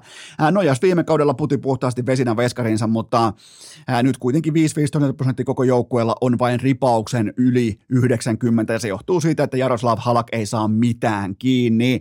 Rangersin PDO on NHL neljänneksi heikon, eli se ei osu 5-5 jääkiekossa se ei osu maaliin ja sen maaliin osutaan aivan liian onnekkaasti, joten Tämä tulee totta kai tasaantumaan, mutta on tuolla kuitenkin ollut hetkiä, että on joutunut vähän pohtimaan ja hierasemaan silmiä, että onko tämä se Rangers, josta mä teille puhuin. Ja tämä kaikki totta kai vahventaa vain kesän ja kevään runia ja sitä, että Patrick Kane tulee sinipaitaan, mutta täytyy myöntää, että ei ole sellainen alku ollut kuitenkaan, kun olisin voinut od- otaksua ja odottaa. Seuraava kysymys. Onko Florida, äh, Florida Panthers sittenkin Eetu Luostarisen joukkue? No niin, taas mennään kovaa, mutta ei se mitään. Ähm, seitsemän peli, kolme plus kolme ja syvädata koko porukkansa paras, absoluuttisesti paras syvädata koko Floridan miehistöstä. Ehkä joku Matthew Katchak yltää tässä kohdin samaan lauseeseen, samaan sivulauseeseen, mutta siis Luostarisen Vitjan, vaikka hän pelaakin laidalla, hänen Vitjan maali odottama jakauma on top 25 luokkaa koko NHL. Se on yhtä kuin 65 prosenttia. Se on erittäin laadukas numero tässä kohdin tälle ketjulle, jossa on siis ollut, siinä on ollut Lundelia ja kumppaneita. Mun mielestä Luostarinen on huippuälykäs ja luotettava pelaaja, monikäyttöinen, mutta pelaa silti jostain syystä alle 14 minuuttia illassa. Siis se kirjaa puljuminuutteja ja silti tuottaa ihan älytöntä dataa ja ihan siis konkreettista tekstitv-dataa myös. 3 plus 3 7 peliä. Ja tämä on ihan loistava alkukausi Luostariselta ja mä otan siis, mä otan roolin kasvatusta tässä ja nyt. Ja, ja toi, toi tuli jo sanottua, mutta siis Panthersin pisteprosentti on 64 ilman Barkovia käytännössä, joten otetaan se merirosvo-lippu pois sieltä salosta. Laitetaan vuvut siellä alas hetkeksi, koska ei toi nyt ihan kuitenkaan täys fiasko tämä Panthers sittenkään ole. Siellä on aika paljon sittenkin syvyyttä, laatua ja osaamista. Ja mun mielestä siitä tällä hetkellä paras esimerkki on Eetu Luostarisen pelaaminen. Seuraava kysymys. Uskotko, että Chicago Blackhawks kutsuu Patrick Kane ja Jonathan Tavesin mestaruusparaatinsa treidienkin jälkeen? No niin, Tämä on sangen erikoinen tyyli tankata ja jahata Conor Bedardia, mutta kaikki menee liikan, tässä kohdin Black Hawks liikan toiseksi paras netto ja kolmanneksi paras netto AV ja kaikkihan tietää, miten tällaisille tilastoille käy siinä vaiheessa, kun varianssi lyö, lyö leukaan, eli tämä nyt seilaa jonkin verran tuurilla ja onnella, mutta se heille tässä kohdin kuitenkin sallittakoon siitä syystä, koska tuolla on myös haukattu paskaa onnekkuuden tiimoilta melko voimakkaasti viime vuosien aikana, joten kyllähän tämä vesi asettuu omalle tasolleen vielä, mutta Black Hawks-fanit, nauttikaa, jos pystytte. Te ymmärrätte, että jokainen voitto vie teitä väärään suuntaan tässä kohdin. Se, se jokainen kahden pisteen potti, minkä te onnistutte tässä ihan höpö, höpö vaiheessa lokakuussa keräämään, niin sehän vie teitä koko ajan väärään suuntaan. Pois päin luvatusta maasta, joten nauttikaa, jos kykenette, mutta tämä tulee vielä kääntymään ihan täydeksi farsiksi. Seuraava kysymys. Mikä on Phil Kesselin suurin perintö jääkiekkoilevalle maailmalle? No ilmeisesti ainakin se, että veden juonti on valtamedian jättimäinen vedätys, nimittäin Phil Kessel ei juo vettä, hän ei tykkää veden mausta ja siinä, missä keskimäärin kaikki lääketiede ohjaa ihmisiä, että juokaa enemmän vettä ja pitäkää nestetasapainosta huolta, niin Phil Kessel ei juo vettä ja pelaa 13 vuotta putkeen NHL-jääkiekkoa missaamatta peliäkään, joten on, onko vedenjuonti sittenkin? Pitäisikö olla sen verran Stay Woke-tilassa ja kuunnella Joe Roganin podcastia? Onko, onko ihan oikeasti vesi sittenkin valtamedian huijaus? Pitäisikö kaikki alkaa juomaan vaikka pelkkää isoa sinistä? Toi muuten juo erästä toista sinistä toi Kessel jatkuvasti. Sie- siellä ei varmaan ole Oshi tässä kohdin vielä saapunut maahan, mutta, äh, mutta tota, ja miettikää NHL teräsmiehet. Keith Jandel aina jäätelöä ennen peliä ja Phil Kessel ei juo vettä. Ja, ja ne, ne, pelaa kaikki pelit. Ne, ja vielä Phil Kessel millä tasolla edelleenkin. Joten tota, onko, onko, laitettava, onko laitettava sen verran foliohattua päähän, että veden juonti on jättimäinen huijaus? on noin hurjiukkoja, siis käsittämätön ennätys. Kaikki kunnia Phil Kesselille. Seuraava kysymys. Mikä on Kopukan kovuusluokitus viikonlopun Dallas Rangers Primetime-matsin tiimoilta? Kyllä se on äärimmäisen kova. Tämä on mun mielestä ylivoimaisesti paras tähän alkukauteen, mitä tulee nyt näitä Primetime-otteluita. Muistakaa muuten se VIP-lippuarvonta. Kaikki katseet lyödään Dallasin avauspelaamiseen, mikäli Heiskanen ei pelaa, tai jos hän pelaa, koska se on kuin päivä ja yö. Äh, se, se näyttää todella heikolta se avauspelaaminen, mikäli Miro Heiskanen on tämän ylävartalovamma. Mä, mä luulen, että ei ole sivussa, mutta jos on, äh, niin tota, se avauspelaaminen on äärimmäisen vaikeaa Rangersin prässiä vastaan. Ja toinen seurattava asia, mikä erottaa vielä toistaiseksi kuitenkin urheilukästin erittäin suuressa suosiossa olevan Roope Hintsin ihan sieltä pyramidin huipulta, niin katsokaa Hintsiä täydessä vauhdissa. Hän on yksi NHLn dynaamisimmista luistelijoista, yksi nopeimmista pelaajista, niin ne täyden vauhdin lajitaidot, niihin kun otetaan vielä hionta, niihin kun otetaan vielä seuraava steppi, niin silloin se korkean pyramidin huippu alkaa olla saavutettavissa, mutta niin kauan kuin siellä tulee ihan pieniä händläysvirheitä, muita vastaavia, eikä, enkä mä nyt oota, että kaikilla olisi Conor McDavidin kädet, mutta joka tapauksessa täyden vauhdin lajitaidot, ihan ripaus vielä siihen, mä tiedän, että Hintz tekee sen kanssa töitä jatkuvasti,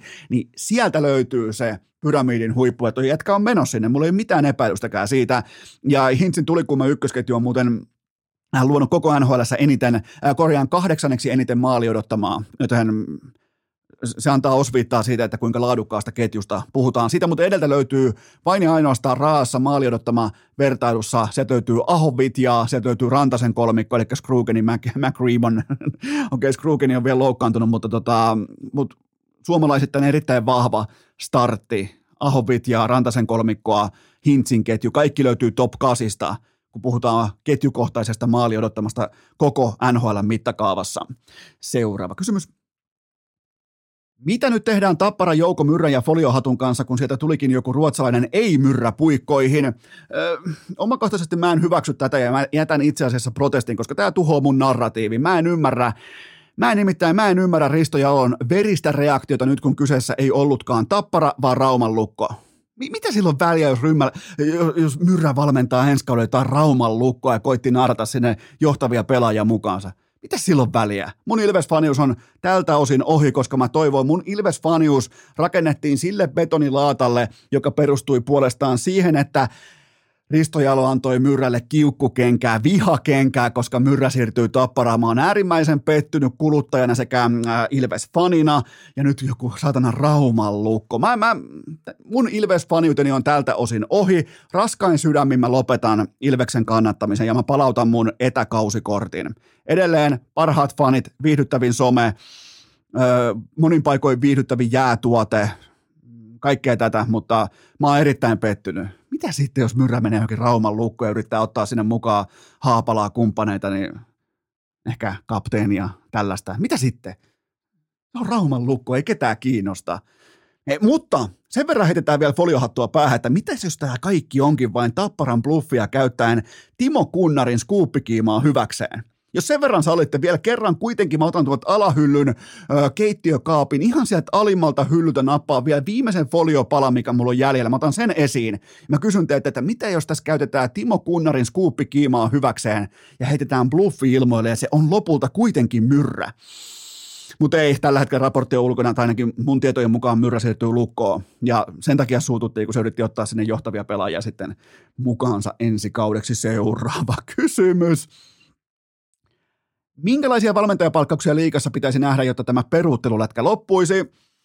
No mun analyysi on se, että palkataan coachiksi pelkästään miljonäärejä, ettei niiden tarvi koko aikaa pelätä perheensä leivän puolesta ja peluttaa tuollaista hevonpaska pelkurijääkiekkoa koko kaukalon mitassa, joten jos te katsoitte jälleen kerran keskiviikkokierroksen niin ihan oikeasti, mä kysyn nyt tässä kohdit ihan oikeasti, katoitteko? Keskiviikkokierros, SM Liiga jääkiekko, päätuote, Suomen johtava palloilusarja, urheilusarja. Kaikki matsit under kolme ja puoli maalia. Kaik, ei, ei, ei, ei, kuulkaa siis, ei, ei, ei, ei, ei, ei, ei. Jopa vähän ehkä radikaali jukuritkin tuottaa yhteensä kymmenen laukausta ja voittaa 2 tappara. Niin älkää tulko enää, mä oon ollut tämän asian kanssa etupellossa, mä oon tämän kanssa jatkuvasti vähän etuajassa ja jatkuvasti oikeassa. Mulla ei, mulla ei ole mitään salattavaa tämän tiimoilta. Mä ilmoitin teille heti, että mitä tästä tulee käymään, kun me rakastutaan jonkinnäköiseen peruttelujääkeekkoon, passiiviseen, passiiviseen meidän, meidän peliin tai vastaavaan. Ja jos mä olisin pelaaja-agentti, liiga, SM Liiga olisi tällä hetkellä mun veskariasiakkaiden. Se olisi ykköstargetti koko maailmassa. SM Liigaan, tilastot kuntoon ja maailmalle, kun taas jos mulla olisi kenttäpelaajia mun portfoliossa – niin koko SM Liiga olisi hylätty, se olisi estossa. Mä en päästäisi yhtään mun asiakasta pelaamaan jääkiekon SM Liigaan, koska se on pelkkää peruuttelulätkää, se on pelkkää viivelähtö meidän peliä, ja siellä ei jumalauta osata tilastoida niitä faktuaalisia tapahtumia kaukalosta oikein. Ihan oikeasti, jos mä olisin pelaaja-agentti, niin tämä olisi hylkylistalla. Ihan sama, jos joku Topias Salmelainen tarjoaa jälleen kerran ylirahaa mun asiakkaan. Mä totean, että ei käy, ei käy, se tuhoaa uransa, tilastoportfolionsa, CVnsä, se tuhoaa SM-liigassa. Silloin 60 pelitehot 12 plus, äh, 12 plus 18, se on pistepörssin kuues. ei jumalauta, mutta Keskiviikkona oli muuten yksi ruma taklauskin mukana kaiken tämän peruttelun keskellä.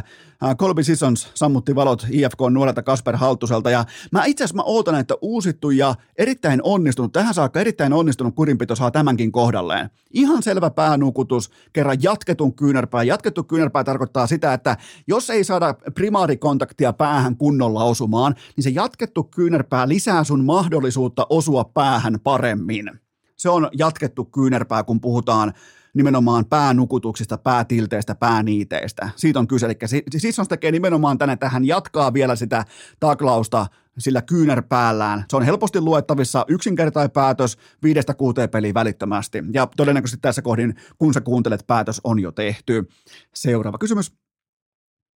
Miksi et pureutunut lainkaan Joonas Lyytisen saama, saamiin potkuihin IFKsta?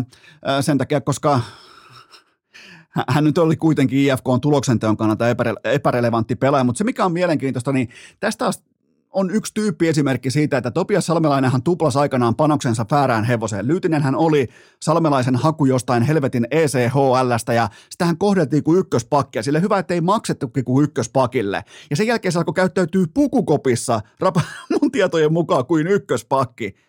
Siis ei todellakaan mitenkään ra- järin rakastettu jätkä pukukopissa ja, ja kenttätuote on tehnyt täyttä roskaa alusta pitää, mutta jälleen kerran Topias Halmelaisen maaginen kyky erottaa se talentti. Toi, toi jätkä on meidän. Ja sitten kun alkaa huomaamaan, että ei saatana, tämä ei muuten toimi, että tämä ei ole se, tämä ei ole se jätkä, niin mitä Salmelainen tekee?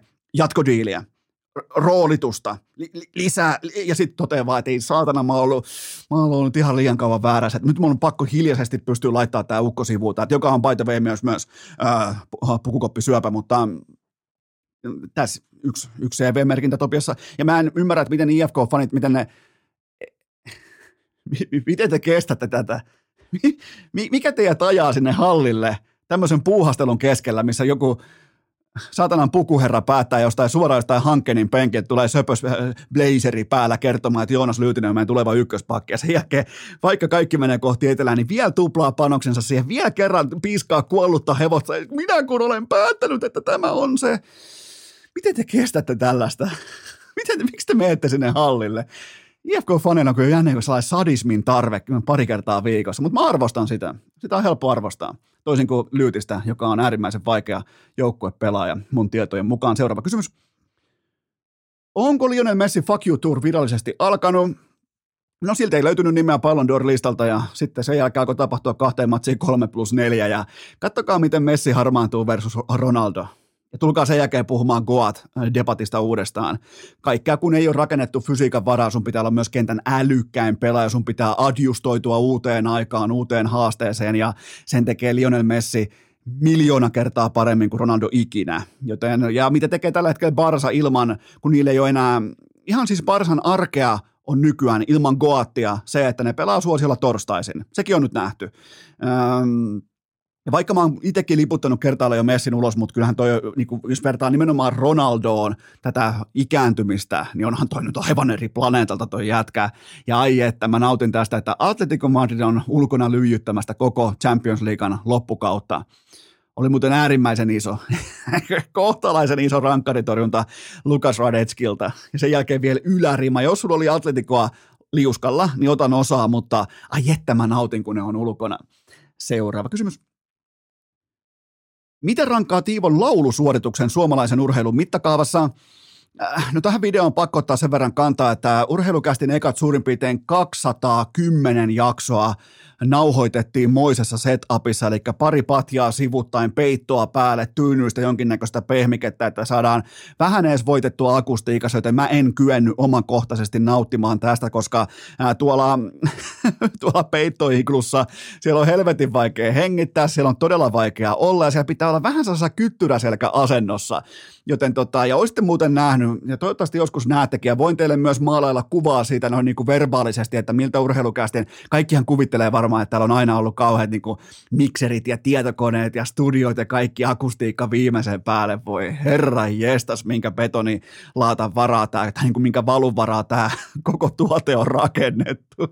Kun mun roikku siellä, mä keksin, että joo, peitto on hyvä akustiikkaväline. Yhtäkkiä mulla on peittoi varmaan enemmän kuin koko kalastamassa Helsingissä yhteensä kaikilla muilla ja mutta se on mitä se on silloin, kun ihastuu johonkin asiaan ja on, on drivea tehdä se, niin, niin se silloin tehdään. Mutta toi toi Iivon video toi mieleen nimenomaan nämä ensimmäiset vuodet urheilukästin parissa. Seuraava kysymys. Kenen NFL-pelaajan viereen haluaisit istua lentokoneessa ja miksi se olisi Russell Wilson? Ai jumalauta, ne lensi Denveristä Lontooseen kahdeksan tuntia. Hän venytteli puolet lennosta siinä tätä keskikäytävällä ja sen jälkeen otti hyppyä samaan aikaan, kun kaikki muut yritti nukkua ja levätä ja kääntää kelloja Denverin ja Lontoon ää, aika verrattain pitkän lennon osalta. Siihen päälle vielä ääneen luetut raamatun katkelmat ja ei muuta kuin Broncos Country, let's ride. Se on muuten Nathaniel Hackett se saa kenkää sunnuntain jälkeen, kun Jacksonville Jaguars voittaa matineen matsissa Lontoossa ää, nyt sitten Denver Broncosin. Siihen muuten kenties jopa voi harkita vähän lyömään Jacksonvillea tähän kyseiseen otteluun ja sen jälkeen alkaa coachin kengittäminen ja alkaa myös pelaajien, OK-pelaajien poistomyynti. Laittakaa tämä talteen, tämä on pommin varma tieto ja Broncos let's ride. Under 10 voittoa tähän kauteen liuskalla, niin se elää ja voi paremmin kuin koskaan, mutta on, toi, on, on siis Russell Wilson, niin ei jumalauta. Ei siis, kaikki se kiusallisuus ja reiden raavinnan määrä, mitä toi äijä aiheuttaa, nähden sen uskomattomaan cv niin se on mysteeri. Se, se on siis todellinen mysteeri, koska toi on kuitenkin ylivoimaisesti koko urheilun vaativin pelipaikka. Niin mi- miten se on pystynyt operoimaan itselleen tällaisen uran, kun se on ihan täys head case? Broncos Country, let's ride! Seuraava kysymys. Narmuttaako Hasbullanin tuleva ottelu UFCn brändiä? Mä, jotenkin uskallan otaksua, että tämä kaikki on ihan varmasti vain tällaista kivyttä vitsailua ja someklautin jahtaamista. Onhan siis, onhan tämä pakko olla. Eihän tämä, eihän, eihän meillä oikeasti voi Haspulla olla, olla häkissä. Ja kaikki rakkaus Haspullanin suuntaan, siis todella aito ja vilpitön pieni vipeltäjä, mutta come on – come on nyt. Että jossain vaiheessa niin Dana Whitingin tällä Cloudin jahtaaminen, kun siellä etitään nyt ihan selvästi, siellä ei ole sitä. Ja UFCn ongelma on muuten tällä hetkellä se, että siellä ei ole sitä. Sä et pysty mainitsemaan tällä hetkellä, että kenen talo toi on. Sä pystyt Conor McGregorin, ja ihan sama mitä mieltä oot nykyään McGregorista, niin sä pystyt silloin mainitsemaan tai nimeämään sen sekunnissa, että toi talo on Conor McGregorin tällä hetkellä toi ei ole kenenkään. Siellä on huipulla, huipulla ottelijoita, jotka absoluuttisesti ei kiinnosta ketään. Ja se on UFClle jättimäinen ongelma, ja sen takia se kipuilee siitä, ja, ja sillä tavoin oire on se yhtäkkiä, että siellä on kohtakin, siellä on kohta niin kääpiökokoinen haspulla häkissä, niin se on oire siitä kipuilusta, koska niille ei ole sitä jätkää, joka veisi tota brändiä eteenpäin. Seuraava kysymys. Kuka asettaa kulttuurin Elisan Major-selostamossa? No kyllähän tässä on aikamoinen alfa-kokoontuminen, että siellä on Tom Galaxy, tietenkin Robu Johnson ja äh, mulle tulee mieleen tästä välittömästi 90-luvun Rember Lindruus Leclair tuomionpäivän legiona jääkiekon puolelta, mutta olisiko kuitenkin Galaxy piilosonni tässä porukassa, klassinen babyface-tappaja, tulee söpönä, vähän sellaisena sympaattisena, vähän ehkä takaviulusta astuu sinne selostamoon, mutta sitten kun laitetaan kuitenkin kuulokkeet päähän, niin absoluuttinen hevonen, joten mä oon ihan just nämä pakko niin pitää laittaa äh, nukkumaan myös studiolle, niin kyllä mä luulen, että Galaxy nukkuu yläpunkassa, joten majorit alkaa Elisalta ja ai saatana mikä selostamo, siellä on, siellä on joka lähtö, vielä kuin olisi Olvari, mutta mä ymmärrän minkä takia Olvari ei ole, mutta, mutta tota, ollaan hyvin lähellä All-Star kokoonpanoa ja ootan innolla, että mitä herrat laittaa pöytään. Onko neljän päivän päästä alkaa, kolmen päivän päästä alkaa majorit, olisiko jopa maanantaina alkaa majorit? Miten urheilukästä tekee ennakkonsa. Kansa kysyy. Se voi olla, että ohueksi jää, mutta sen takia teidän kannattaakin seurata nimenomaan Tompaa, Kaleksia ja Robu Jonssonia tuolla, jos teitä kiinnostaa Rion majorit. Mua, mua täytyy myöntää, että Aleksi B-syistä mua kiinnostaa yllättävän paljonkin, mutta koska mä hylkäsin jo CS, mutta mä oon, mä, mä oon tällä hetkellä voimakkaasti back. Seuraava kysymys. Voi hyvä luoja. Millä taktiikalla Matumbaman hyökkää Asterin kimppuun lauantai-aamuna. Asteri. Ei Esteri, ei Asterix, vaan Asteri. Siellä on siis joukko, jonka nimi on Asteri. Jumalauta. Oh, no, äh, Matumpaman, äh, mun riidi on se, että hän ottaa harhautuksen junglesta mitleen ja peruu eläkkeensä sumuisten vuorten mystisellä miekalla ja voittaa, äh, voittaa Liquidin paidassa Asterin suoraan 2-0, joten täten alakaaviosta Liquid Grand Finaaliin 2-0 voitolla ja nimenomaan Matumpaman vielä kerran koko muu porukka siihen reppuselkään luvattuun maahan, joten se on siinä. Seuraava kysymys mitä tästä pitäisi ajatella, kun laitoit urheilukästin kortsut, kortsut jakoon oitis, kun saitte lapsen itse? No mä pelaan oma, niin ne, ne muuten löytyy sitten, kun sä tilaat osoitteesta hikipanta.fi urheilukästin minkä tahansa tuotteen, niin siihen lähtee halusit tai et, siihen lähtee mukaan kortonki siihen kyseiseen tilaukseen, jossa lukee turvalliset toistot sisään, pyhitetty ennen kaikkea opiskelijoille ja just teille, mies se on sun tehtävä kantaa sitä kortsua sitten mukana. Se on kaikkien tehtävä totta kai, ehkä se on kaikkien asia, mutta mies sun pitää olla, sun pitää olla jon, tuntea jonkinnäköistä vastuuta, varsinkin te nuoret kaverit siellä, jotka, no joo, ei mennä siihen, mutta siis mähän pelaan pelaan sakkia samaan aikaan, kun muut tyytyy ristinollaan. Eli mä kavennan tällä taktiikalla 2-3 ikäluokan talenttipuulia, jotta pikkutaavetti saa paremman markkinan tulokassopimuksensa jälkeen. Tämä on ihan se, tähän typerä kysymys. Totta, totta, totta kai se perustuu se kortsujen jakaminen tähän. Mä kavennan talenttipuulia. Ihan siis mun mielestä perusasioita vanhemmuudessa – jokapäiväisiä juttuja. Joten tähän kohtaan pieni tauko ja sen jälkeen NFL-kohdepoiminnat. Urheilukäästä. Muut lähti reenaamaan. Atte Ohtamaa. Onhan se kulkaa viikko lipunut jälleen kerran siihen pisteeseen saakka, että NFL-kohdepoiminnat koputtaa tiukalla otteella ikkunaan viikko numero kahdeksan. Tähän saakka urheilukästin sesonki 10 kautta 20 oikein, eli tappi olla ollaan. Palautusprosentti suurin piirtein 96. Jos oot lyönyt kaverias vastaan, niin sä oot tasan break-evenissä, mutta kun lyöt taloa vastaan, niin sun palautusprosentti on suurin piirtein 96. Ja tässä kohdin myös ymmärrät sen, että minkä takia peliyhtiöt keskimäärin tekee voittoa. Se on mun mielestä oltava ihan läpinäkyvää. Se on oltava aivan täysin niin kuin selvä kaikille tässä kohdin. Muistakaa Muistakaa kaikki pelaaminen ää, maltilla, vastuullisesti ja aina K18. Ja joka NFL-kierrokselle Kulpetilta 10 euron ilmaisveto. Muistakaa myös vielä kerran noin Tampereen VIP-lippu ää, ensi perjantain NHL-otteluun. Mun kanssa sinne pullo katsea kylkeen ohjeet tuossa aivan jakson alussa. Ää, matsit, NFL-matsit alkaa muuten sitten tällä viikolla tuntia normaalia aiemmin, koska lauantai, sunnuntai yönä käännetään myös kelloja, mutta ensimmäinen kohdepoiminta pöytään. New York Jets plus kaksi ja puoli paunaa kotikenttä, ne saa vieraakseen New England Patriotsin sunnuntai-iltana kello 19, ei 20, vaan 19. Ää, nyt ei lyödä niinkään loukkaantumisongelmaisen Jetsin puolesta, vaan Patriotsia vastaan.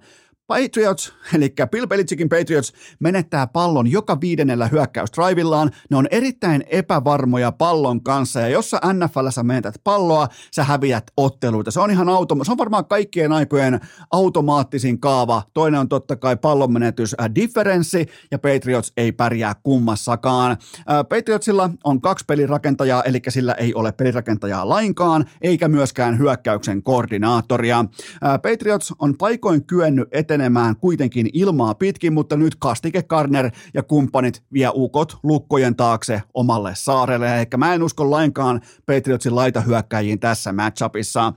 Jetsin Breeze Hall on jättimäinen poissaolo. Totta kai myös hyökkäyksen linjassa on jopa tähtiluokan poissaolo, mutta joka tapauksessa nyt on sitten Jack Wilsonin pakko nousta esiin myös paineen alla. Hän ei saanut paineen alla yhtään mitään aikaa. Jos poketti pysyy edes orastaen Äh, kasassa, niin Jack Wilson voi saada jotakin, jonkinnäköistä hyvää CV-merkintää aikaa tästä ottelusta, mutta jos se alkaa, alkaa hajoamaan toi tasku käsiin, niin Wilson on erittäin heikko pressureja vastaan, mutta joka tapauksessa mä menen Jetsillä, ähm, ja se, mikä on hyvä puoli Jetsin kannalta, niin Patriotsin puolustus päästää 137 jardia juoksua omiin per peli, joten kyllä tässä omat saumansa on myös kakkosranin backillä. Mun yhteenveto on se, että Jetsin puolustus kaivaa tästä edun. Isännille toi on kovanenäinen, hyvin valmennettu, nouseva joukkue, kun taas Patriots ehkä vähän alkaa olla nähty kaikilta osin toi koko kulttuuri, koko tuolla ehkä vähän pöhöttynyt historia, kaikki dynastiat ja muut, niin, niin tota, mun lopputulosheitto on se, että vihreiden lennokkien voittokulku jatkuu lukemin 23-20. sitten Dallas Cowboys, miinus yhdeksän ja puoli paunaa, niin heille tulee vastaan Chicago Bears. Sunnuntai-iltana kello 19 aikainen matsi Texasissa ja Ää, mistä on nyt meuhkattu? Mä tykkään katsoa, että mistä meuhkataan koko viikko. Nyt on meuhkattu siitä, että ehkä Bearsin nousu alkoi sittenkin. Ehkä karhut on for real.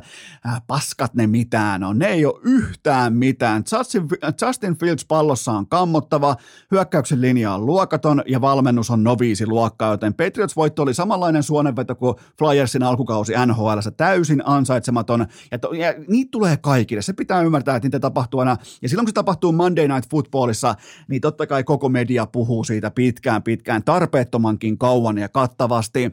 Nyt tulee meinaan sitten ankara löylytyslinjassa, line of scrimmakella, niin kuin hienosti englannista suomeksi käännetään tai todetaan.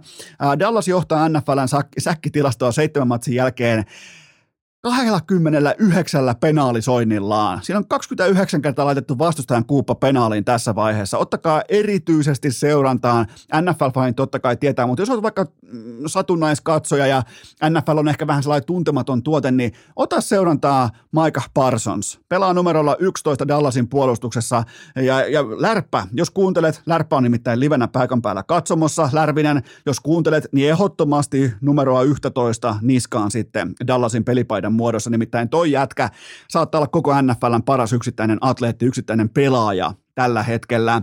Dallasin Puolustuksen linja tarjoaa ylivoimasti koko NFLn parhaan pressureprosentin. Liki 33 kertaa vastustajan pelirakentaja, korjaan 33 prosenttia kerroista vastustajan pelirakentaja joutuu tekemään jotakin sellaista, mikä ei kuulu suunnitelmaan. Se on 32 kertaa vastustajan QB on heittänyt pallon etuajassa pois tai hukannut tai hävittänyt tai, äh, tai äh, ditsannut sen johonkin ihan vaan paineen takia. 32 kertaa seitsemän matsia tässä vaiheessa, sekin on NFLn kärki, joten ähm, kiire tulee. Ja, ja mihin Chicagossa isketään? Sen pass-blokkaaminen on PFFn mukaan siellä 25 koko liikassa ja sen juoksupuolustus on siellä 29. Se muuten kelpaa nyt sitten Dallas Cowboysille. Dallas puolestaan PFFn mukaan on NFL neljänneksi efektiivisin juoksuporukka. Se tulee dominoimaan tätä peliä maata pitkin. Mun lopputulosheitto on se, että Dallas nöyryyttää Nalle Poikuetta lukemin 31-13. Viimeinen kohdepoiminta on yhtä kuin, mä pysyn edelleen mun hevosessa. San Francisco 49ers miinus yksi paunaa Los Angeles Ramsin vierana sunnuntai-iltana kello 22.25. Rams ehkä vähän yllättäenkin on pallon kanssa koko NFLn epävarmin porukka. Se antaa sen 21 prosenttia driveistaan pois. se on aikamoinen, aikamoinen äh, tota, pallonmenetysrating ja kuten ymmärrettävää, niin tuolla ei voita jalkapallootteluita. Äh, Ramsin heittohyökkäys löytyy liikan sieltä 23 ja juoksuhyökkäys sieltä 31 ja pass block Ramsilla on NFLn kolmanneksi heikointa PFF mukaan. Kummankin puolustus on mun mielestä pelannut aika lailla kiitettävästi, ja tokihan siis 49ersin puolustus on koko hiippakunnan paras, mutta ei, ei Ramsin puolustus sentään ei ole mennyt katki. Homman nimi on se, että Rams ei juokse jardiakaan tuolla, ne ei ihan oikeasti juokse jardiakaan liikan. Ähm, liikan toiseksi heikoin juoksuhyökkäys vastaan liikan ylivoimaisesti paras juoksupuolustus. Me lisään tähän vielä sen, että Kyle Sänähän omistaa San McWayne entiset coachikaverit Washingtonista, niin jompi kumpi omistaa toisen, niin se on Kyle Sänähän, joka omistaa Sean McWayne. Ää, mun lopputulosheitto on se, että 49ers kairaa tärkeän voiton lukemin 27-23, eikä tarvinnut sanoa sanaakaan Christian McCaffreystä koska tämä voitto pitää pystyä ottamaan linjassa, tämä pitää pystyä ottamaan nimenomaan juoksupeli vastaan juoksupuolustus. Ei tarvitse mainita erikseen Christian McCaffreyä. Mä, mun mielestä kokonaisvaltainen, laadukas 49ersin suoritus pitää riittää tähän voittoon, joten 49ers voittaa 27-23. Sen jälkeen vielä kertausopinnot ja äiti, Jets plus kaksi ja puoli, Lehmipojat miinus yhdeksän ja puoli ja 49ers miinus yksi. Kaikki kohteet, äh, kohteet Kulpetilta ja kaikki pelaaminen maltilla älykkäästi ja K18. Ja nyt sitten hiihtofanit, kausi alkaa tässä ja nyt ja vieraksi saapuu upea hiihtäjä Vilma Nissinen.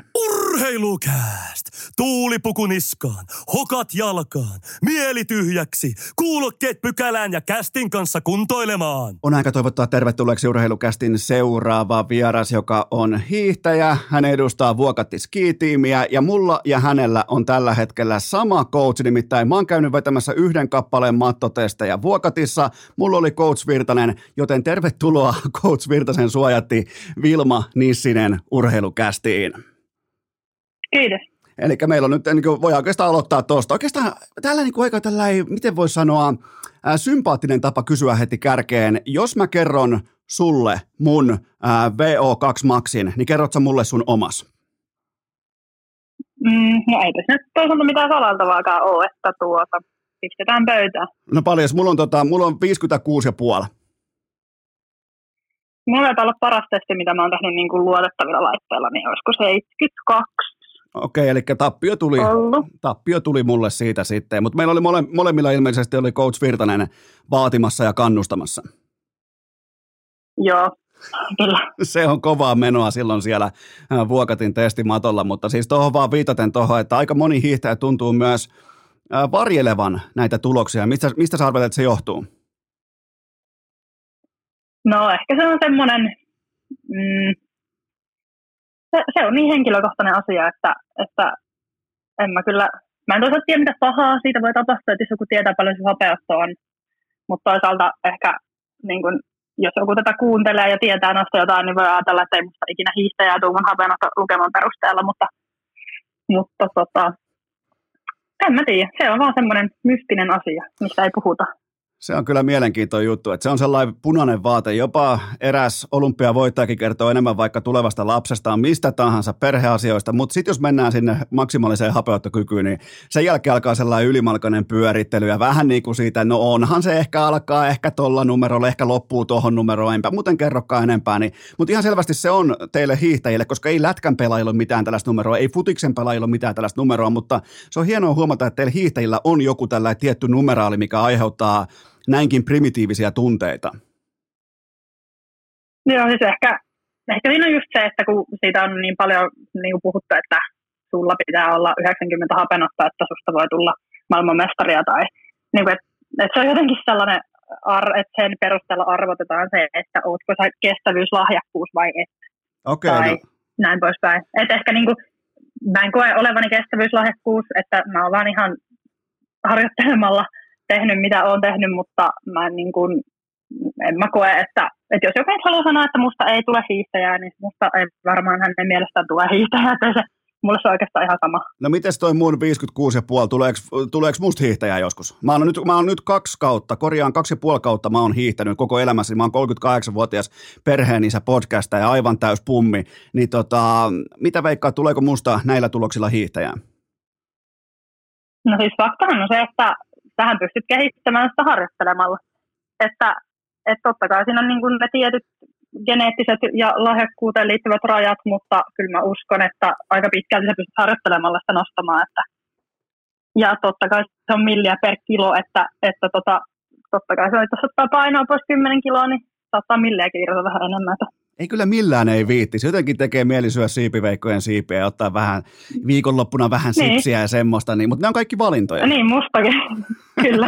no itse asiassa voidaan mennä, niin, voidaan, voidaan muuten mennä ensimmäiseen lämmittelykysymykseen, joka on se, että jos menee, tämä on hypoteettinen tilanne, jos menee pettyneenä ja suuttuneena karkkikauppaan ja ostaa vaikkapa kilon karkkipussin, niin miten se pussi pitää jaotella oikea-oppisesti? Minkä verran pitää olla suklaata, minkä verran kirpeitä karkkeja ja muuta, koska jos siis näin tapahtuisi, että menisit kauppaa tässä mielentilassa, niin, niin miten se pussi ja, jaettaisiin oikein? Mm, no mä sanon, että 25 prosenttia suklaata, 25 kirpeitä, sitten tulee 25 ehkä jotain semmoisia ällöttäviä hedelmänaperoita sun muita, mitä kukaan normaali ihminen ei syö, mutta minä syön. Ja tota, sitten salmiakkia on varmaan se loppuosa. Toi on muuten debatoitavissa toi, mä... että kaikki ei ymmärrä siis niiden naperoiden fantastista makua. Siis varsinkin ne pienet kovat napukat, mitkä koko se kauhalli aina ja pussiin mukaan. Niin sehän mun mielestä pitäisi olla ihan jopa niin kuin karkkilaissa mainittuna. Siis ne on parhaita, just ne kovat, sellaiset, missä on vihreä, punainen ja sitten on toki ne keltainen oranssi. Mutta mähän on niin kuin outo ihminen, koska mä en pysty, mä en syö oranssia enkä keltaisia karkkeja. Okay. Mä vihaan niitä. Niin kun mä menen ir- irtarihyllylle, niin mä, mä oon niin kuin mestari siinä. Saa tulla toki haastaa, mutta mä oon mestari niin kuin puikkaamaan ne kaikki värilliset karkit sieltä sillä, että mä ne keltaiset oranssit ulos. Okei, toi on muuten aika mielenkiintoinen niin erityis... Että... Jos mietitään niin kuin erityislahjakkuuksia, mitä ihmisillä voi olla, niin tollasta mä en ole koskaan vielä kuullut. Joo, siis vaikka niin kuin, no petsit, okei, mä voisin sanoa petsit. Ne, mitä lapsena syötiin ne petsit, niin irtokarkkihyllyltä mun lähtee niitä mukaan niin kymmeniä okay. aina. Niin sieltäkin vihreät, oranssi, ei, vihreät ja punaiset ja pinkit. Niin sieltä on pussi ilman, että tulee yhtäkään keltaista ja oranssia. On uskomatonta suorittamista. Entä jos meet samassa mielentilassa vaikkapa alkoon, niin voiko sitä reissua sanoa viinakauppareissuksi, jos ot, ottaa mukaansa kaksi pulloa punaviiniä? No mä juon yleensä valkkaria, mutta en mä kyllä sano, että se olisi viinakauppareissu varsinaisesti. Ei toi niin kuin viina ei oikein maistu. Joo, koska Iltalehden Santtu Silvenoinen totesi tai otsikoi tämän asian niin, että Vilma Nissinen meni nimenomaan viinakauppaan. Mun piti oikein faktat sekata, että ostettiinko sieltä sitä ihan sitä aitoa pirtelyä vai otettiinko vaikka jotain viinää viinejähän sieltä otettiin, joten mä hylkään tämän, se ei ollut viinakauppareissu.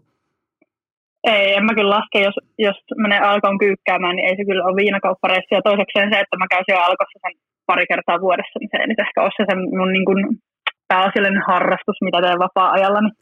Se, ja se on muutenkin sellainen, että jos kerran olympiadia käy, niin, tota, niin se sallittakoon. Joo, jep. Tota, Wikipediassa lukee, että sä oot Heinolasta kotoisin tai Heinolassa ainakin syntynyt, niin tota, me ollaan molemmat samasta Kyllä. kylästä, niin mis, mi, eh, ehtisit sä asumaan Heinolassa? Onko sulla joku, niinku, ää, tota, meillä on lähellekään samaa ikäluokkaa, mutta tota, missä päin Heinolaa ja voidaan, puhua, voidaan kehua tässä kohdin Heinolaa? No siis mä oon asunut Heinolassa seitsemänvuotiaaksi asti ja tänäkin päivänä aina kun multa kysytään, että missä mä, asun, mistä mä oon kotoisin, mä sanon Heinolasta ja mä saan siinä, siitä aina hirveät, niin kun, että et ole siellä kotoisin, että oot asunut siellä vähiten aikaa sun elämästä. Mä sanoin, että minä olen Heinolasta kotoisin, että mä oon kyllä niin kuin kovin ylpeä siitä. Okei, okay, mistä, ja, mistä niin kuin, päin tota, Heinolaa? Ää, no mun porukat on asunut siis Rainiossa silloin, kun mä oon syntynyt, mutta me on muutettu kirkonkylälle siihen Pirttiniemeen, mä ollut vai aa, mitähän mä oon ollut, reilu vuoden ikäinen. Ennen, no. no, silloin kun mun pikkuveli on syntynyt, niin ennen sitä. Okei, Raini on kuuluisa ylämäki, eli siinä on tavallaan niin Nissisen, Nissisen ylämäkivedot on siinä ikään kuin aloitettu ja sitten jatkettu, jatkettu Pirttiniemestä. Tämä onkin muuten mielenkiintoinen pointti, että sä oot sieltä kylältä, siltä mäeltä kotoisin. Joo, siis mä muistan sen mäen kyllä edelleen, kun sitä on joskus junnuna pyöräilty jonnekin kavereille. Meidän perhetutot asui siellä Rainion lähellä silloin vielä – kun on siellä käyty, niin voi saakeli, se näki oli pitkä. Meillä oli, meillä oli niin päin, että sitä ei oikeastaan muistanutkaan, että kuinka paha se oli ylämäkeen, mutta sitten kun pääsi kääntämään pyörän siellä ylhäällä ja täysiä alamäkeä, kaikki kuuntelijat on varmaan tällä hetkellä helvetin kiinnostuneet siitä, miten me analysoidaan Kyllä. jotain Heinolan Rainion mäkeä, mutta ää, sieltä ylhäältä alas sitten, niin meillä oli kilpailu poikien kanssa, että kuka pystyy ilman vauhtia, ottama, niin kuin vauhtia ottamatta viemään fillarinsa mahdollisimman pitkälle sinne Itä-Hämeen kirjapainolle saakka. Niin se oli sellainen, kato kun me ollaan kaikki vähän lamaajan lapsia, meillä oli, huvit oli hyvinkin Kyllä. Halpoja, niin tota, se oli sellainen niin kuin meidän sellainen, voisiko sanoa alamäki-hiihtokilpailu. Joo. Eli sieltä, sieltä ollaan Et molemmat. Itse en ole tollaista harrastanut. Et mä oon niinku sitä ylämäkeä kyllä niinku hinkuttanut senkin eestä sitten, että Se, mutta siellä se, siellä se tota- yli 70 VO-maksi laitettiin niin kuin tulille. no siitä en tiedä, mä oon ollut, mä oon ollut aika semmoinen tota, mutta viety laskettelurinteeseen kolmevuotiaana, muistan kun mut on viety sinne kirkonkylän nestehiihtoon ja mä oon ollut joku viimeinen niissä jossain tytöt viisi sarjassa aina. Mä, mä, mä oon ollut sitä, että että en, en halua hiihtää, en tykkää hiihtää. Milloin, Mä oon käyty jossain yleisurheilussa, mä muistan jossain yleisurheilukisoissa siellä. Ja, että se hiihtäminen oli mulle silloin, kun mut on siihen Pirttiniemenkin jäälle laitettu, niin ei. Et en mä, en mä sit niinku innostunut silloin. no miten, tota, milloin, se, milloin se hiihto sitten sulle kolahti? No oikeastaan kun me muutettiin Kainuuseen, me lasketeltiin siis tota mun lapsuus oikeastaan, että se oli se niinku juttu. Musta piti tulla alppihiihtäjä, mutta tosiaan muutettiin tänne Kainuuseen, niin siellä ei ehkä ollut sit ihan niin, niin tota aktiivista toi öö, esim. joku alppihiihto, että silloin oli jotain junnuryhmiä jotain. Kai mä vuokatis kävin jonkun kerran. Mutta sitten mä oikeastaan, ei siellä ollut mitään muuta Okei. Okay. ihan, niin kuin ihan hirveästi, että, että mä jossain koulun kisoissa hiihin ihan hyvin, ja sitten mua kysyttiin, onko se joku yläkainuun viesti, missä oli niin kuin eri-ikäisiä hiihtäjiä, niin mä siellä ihan hyvin, ja mä innostuin siitä vähän ja kävin hiihtokoulussa, ja no, sitten mä kehitynkin aika nopeasti, ja olinkin aika hyvä, niin tota, Niin eikö, eikö, niin, niin, siitä se sitten lähti. niin eikö Kainuussa lapset saa ihan vapaasti valita oman lajinsa? Se on joko murtomaan hiihto tai pesäpallo. Niin, tai sitten öö, mopolla tai autolla ajaminen kylää ympäri ja juo tota, kaljanjuonti. Niin, no se, se, on myös niin kuin hyvä harrastus. Tai se- metsästys, metsästys ja niin nimenomaan vielä kaikki samassa paketissa. kyllä. Se on kyllä huima, huima kyläpaha. Se alkoi tolleen se sun hiihto, hiihtoura sitten siinä. Miten muuten tällä ajankohtainen kysymys? Sä vaihoit kevään lopussa Fisherin suksiin, niin mä oon kanssa itse Fisherin hiihtäjä. Toki mä vähän eri tapa, että mulle, mulle ei tule pakallista suksia, vaan mä menen tuohon kauppaan ja ostan ne. Mutta tota, voitko myöntää, että se oli se koko keltainen väri, mikä sai sut satimeen, koska onhan ne ihan törkeän makeet. No, ei se nyt ehkä ollut se niin kuin vaistoperuste, mutta tota, sanotaanko, että on ne, niin kuin, on ne tota, ihan kiva vaistelua, kun on tottunut semmoiseen tummaan sukseen. No helvetin komeet. Jotenkin ne on, varsinkin toi koko keltainen Fisheri, mikä mullekin nyt tulee tähän alkavaan, alkavaan toivottavasti lumikauteen täällä etelässäkin, niin, niin, niin ai, että on se. Kehu taas vähän Fisheriä. Kehu mulle nopeasti Fisherin, saadaan, teidän, saadaan sun uuden kumppaninkin mielet hyväksi. No mä itse asiassa mä oon hiihtänyt junnuna Fisserillä. Mä oon voittanut kaikki mun ekat hopeasommat ja kaikki Fissereillä. Ja nyt mä oon tässä ollut vähän muualla välissä, mutta kyllä mä niinku sanon, että se, se asia, mitä mä niinku Fisserissä, ja mitä mä haluan, niin se Perssan suksi, niin mä oikein ootan, että mä saan tämän käden toimimaan, mä pääsen hiihtää vuorohiihtoa sillä suksella, kun siis se, se Perssan suksi on täydellinen. Ai Ei et. sillä, vapaasukset on kyllä varmasti ihan todella hyviä, mutta se, niin se persasuksi, niin se on se ajatus, mikä mulla on päässä, että mä ootan, että mä pääsen Olokselle marraskuussa. Uudet sukset tulee ja pääsee vuorohiihtoa sinne, niin ai että. Otetaan täällä Fisherin sisäinen kysymys. Kumpi on parempi hiihossa, Iivo Niskanen vai Johannes Kläbo? hiihdossa. Niin Nimenomaan, nimenomaan hiihdossa. mm. No kyllä nyt tekisi mieli vetää kotiin päin ja sanoa Iivo. Onhan se niin kuin, Se on- se on muuten-.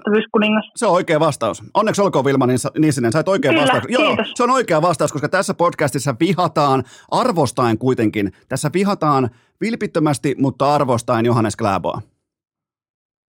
No mulla meni kyllä siinä vaiheessa Kleepun maku, kun oltiin joskus nuorten MM-kisoissa päättäjäisessä ja sitten, sitten se ei suostunut tanssiin mun kanssa siellä, niin sitten mulla meni vähän maku. Okei, mitäs? Sä, sä kävit siis hakemassa ja Kläbo, Kläbo laittoi sukset, sukset säkkiä ja poistui paikalta, niinkö? No en nyt, ihan, en nyt ihan, siinä oli kyllä kaikki norjalaiset, mutta mä en, mä en nyt ikinä päässyt hänen kanssaan tanssimaan. Okei, eli Muiden kanssakin kyllä, ketä siinä jälleen, kerran, jälleen kerran urheilukästön alusta pitäen ollut oikein, koska mä en, ole, mä en ole periaatteen vuoksi pystynyt sietämään, se on liian komea, se on liian rikas, sillä on liian ää, kaunis puoliso, sillä on kaikki liian hyvin koko ajan, ja tukkakin on kammattu, just itse tässä kaljuntumassa, niin kiva katsoa, kun yksi myy jotain saatanan hi, hiuspreitä, saat itse vielä oma mallisto, tienaa silläkin varmaan ihan helvetisti, ja sitten se hiihtää niin kovaa, se voittaa kaikki sprintit, miten se vaan haluaa, mulla menee aina tunteeseen, mä voin suoraan myöntää, että se jätkä asuu ilmaiseksi vuokralla mun ihon alla. Joo, kyllä se, niinku, kyllä, kyllä se on sellainen aika superihmisen oloinen, että tota, veikkaan, että et ole ainoa, joka näin ajattelee. Ja mun mielestä on muutenkin, jos puhutaan ihan vakavissa, totta kai toi kaikki on, on herjaa ja kieli poskessa ja näin, mutta mun mielestä on tärkeää kaikessa urheilussa, että pystyy rakentamaan itselleen sen äh, esikuvan ja idolin ja sen suosikkiurheilijan, kuten vaikka äh, Iivo, sitten pystyy myös ottamaan sen vähän niin kuin väkisin vääntämään itselleen jonkun villainin sieltä, eli jonkun vihollisen, vaikkapa Kläbo, niin johan on yhtäkkiä hiihto mielenkiintoista. Kyllä. Se, se, on mun, se on mun tapa lähestyä kaikkea urha, uh, urheilua. Otetaan vielä viimeinen lämmittelykysymys. Jos mä menisin mun perheen kanssa vuokattiin talviretkelle, vaikkapa tässä tota, ennen joulua, niin mihin siellä kannattaisi majoittua?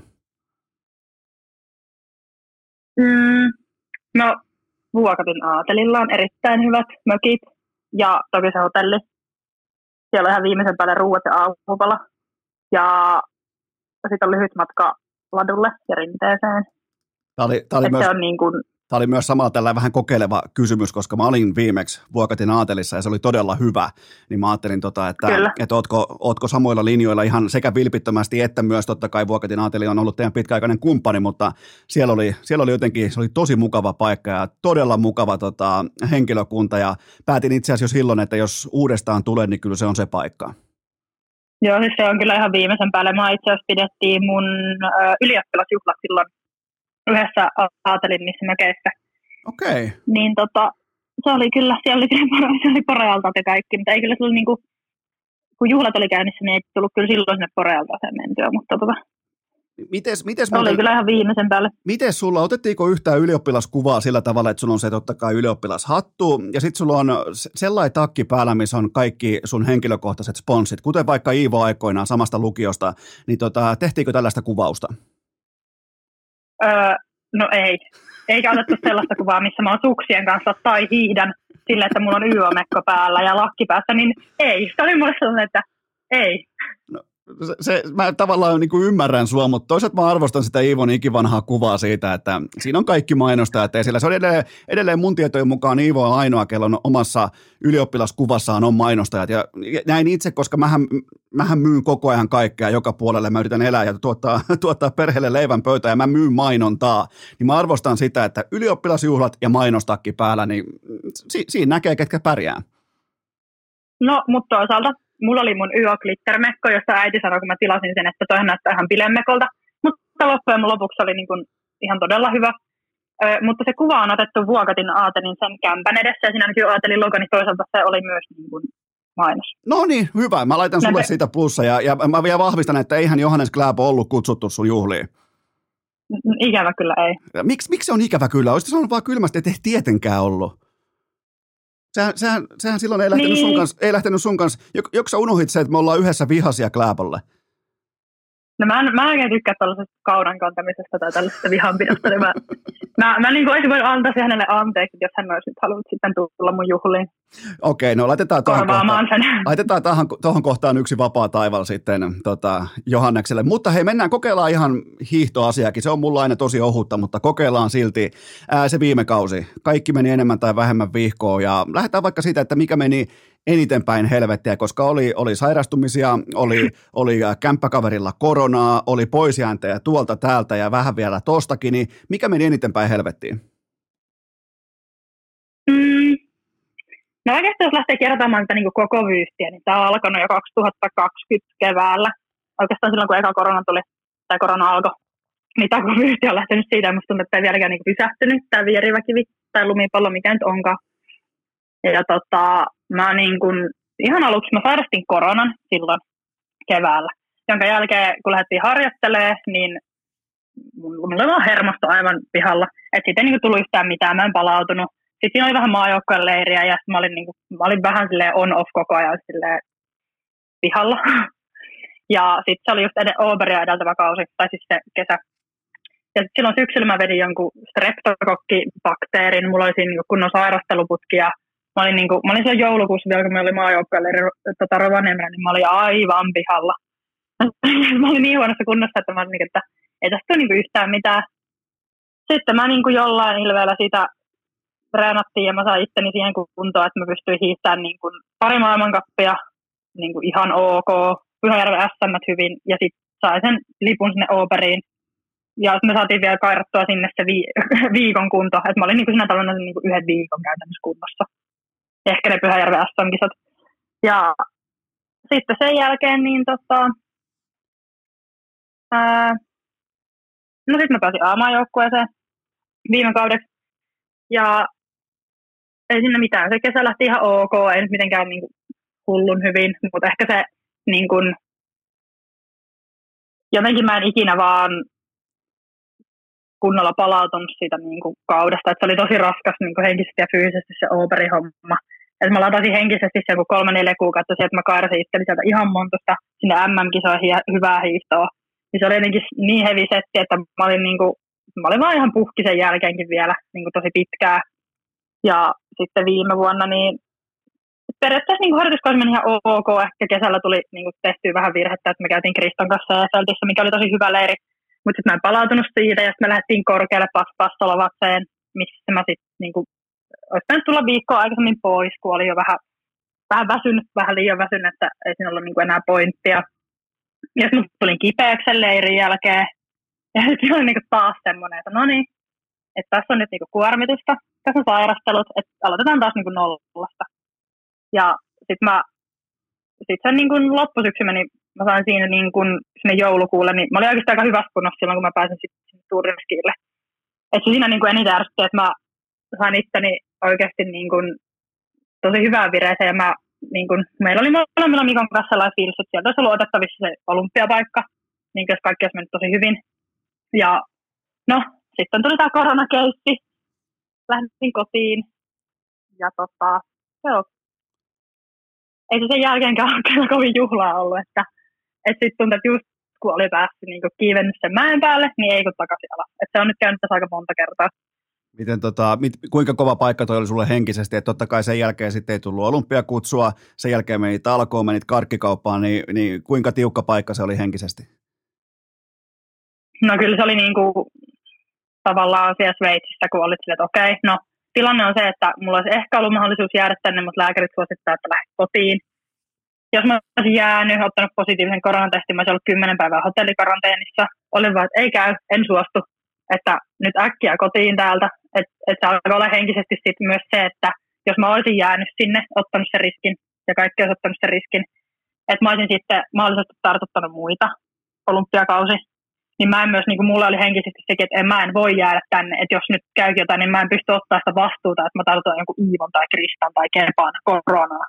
Kyllä. Niin, mä olin, että nyt on, niin kuin, nyt on niin kuin se, että nyt, on, että nyt kotiin ja sitten katsotaan, mitä tehdään.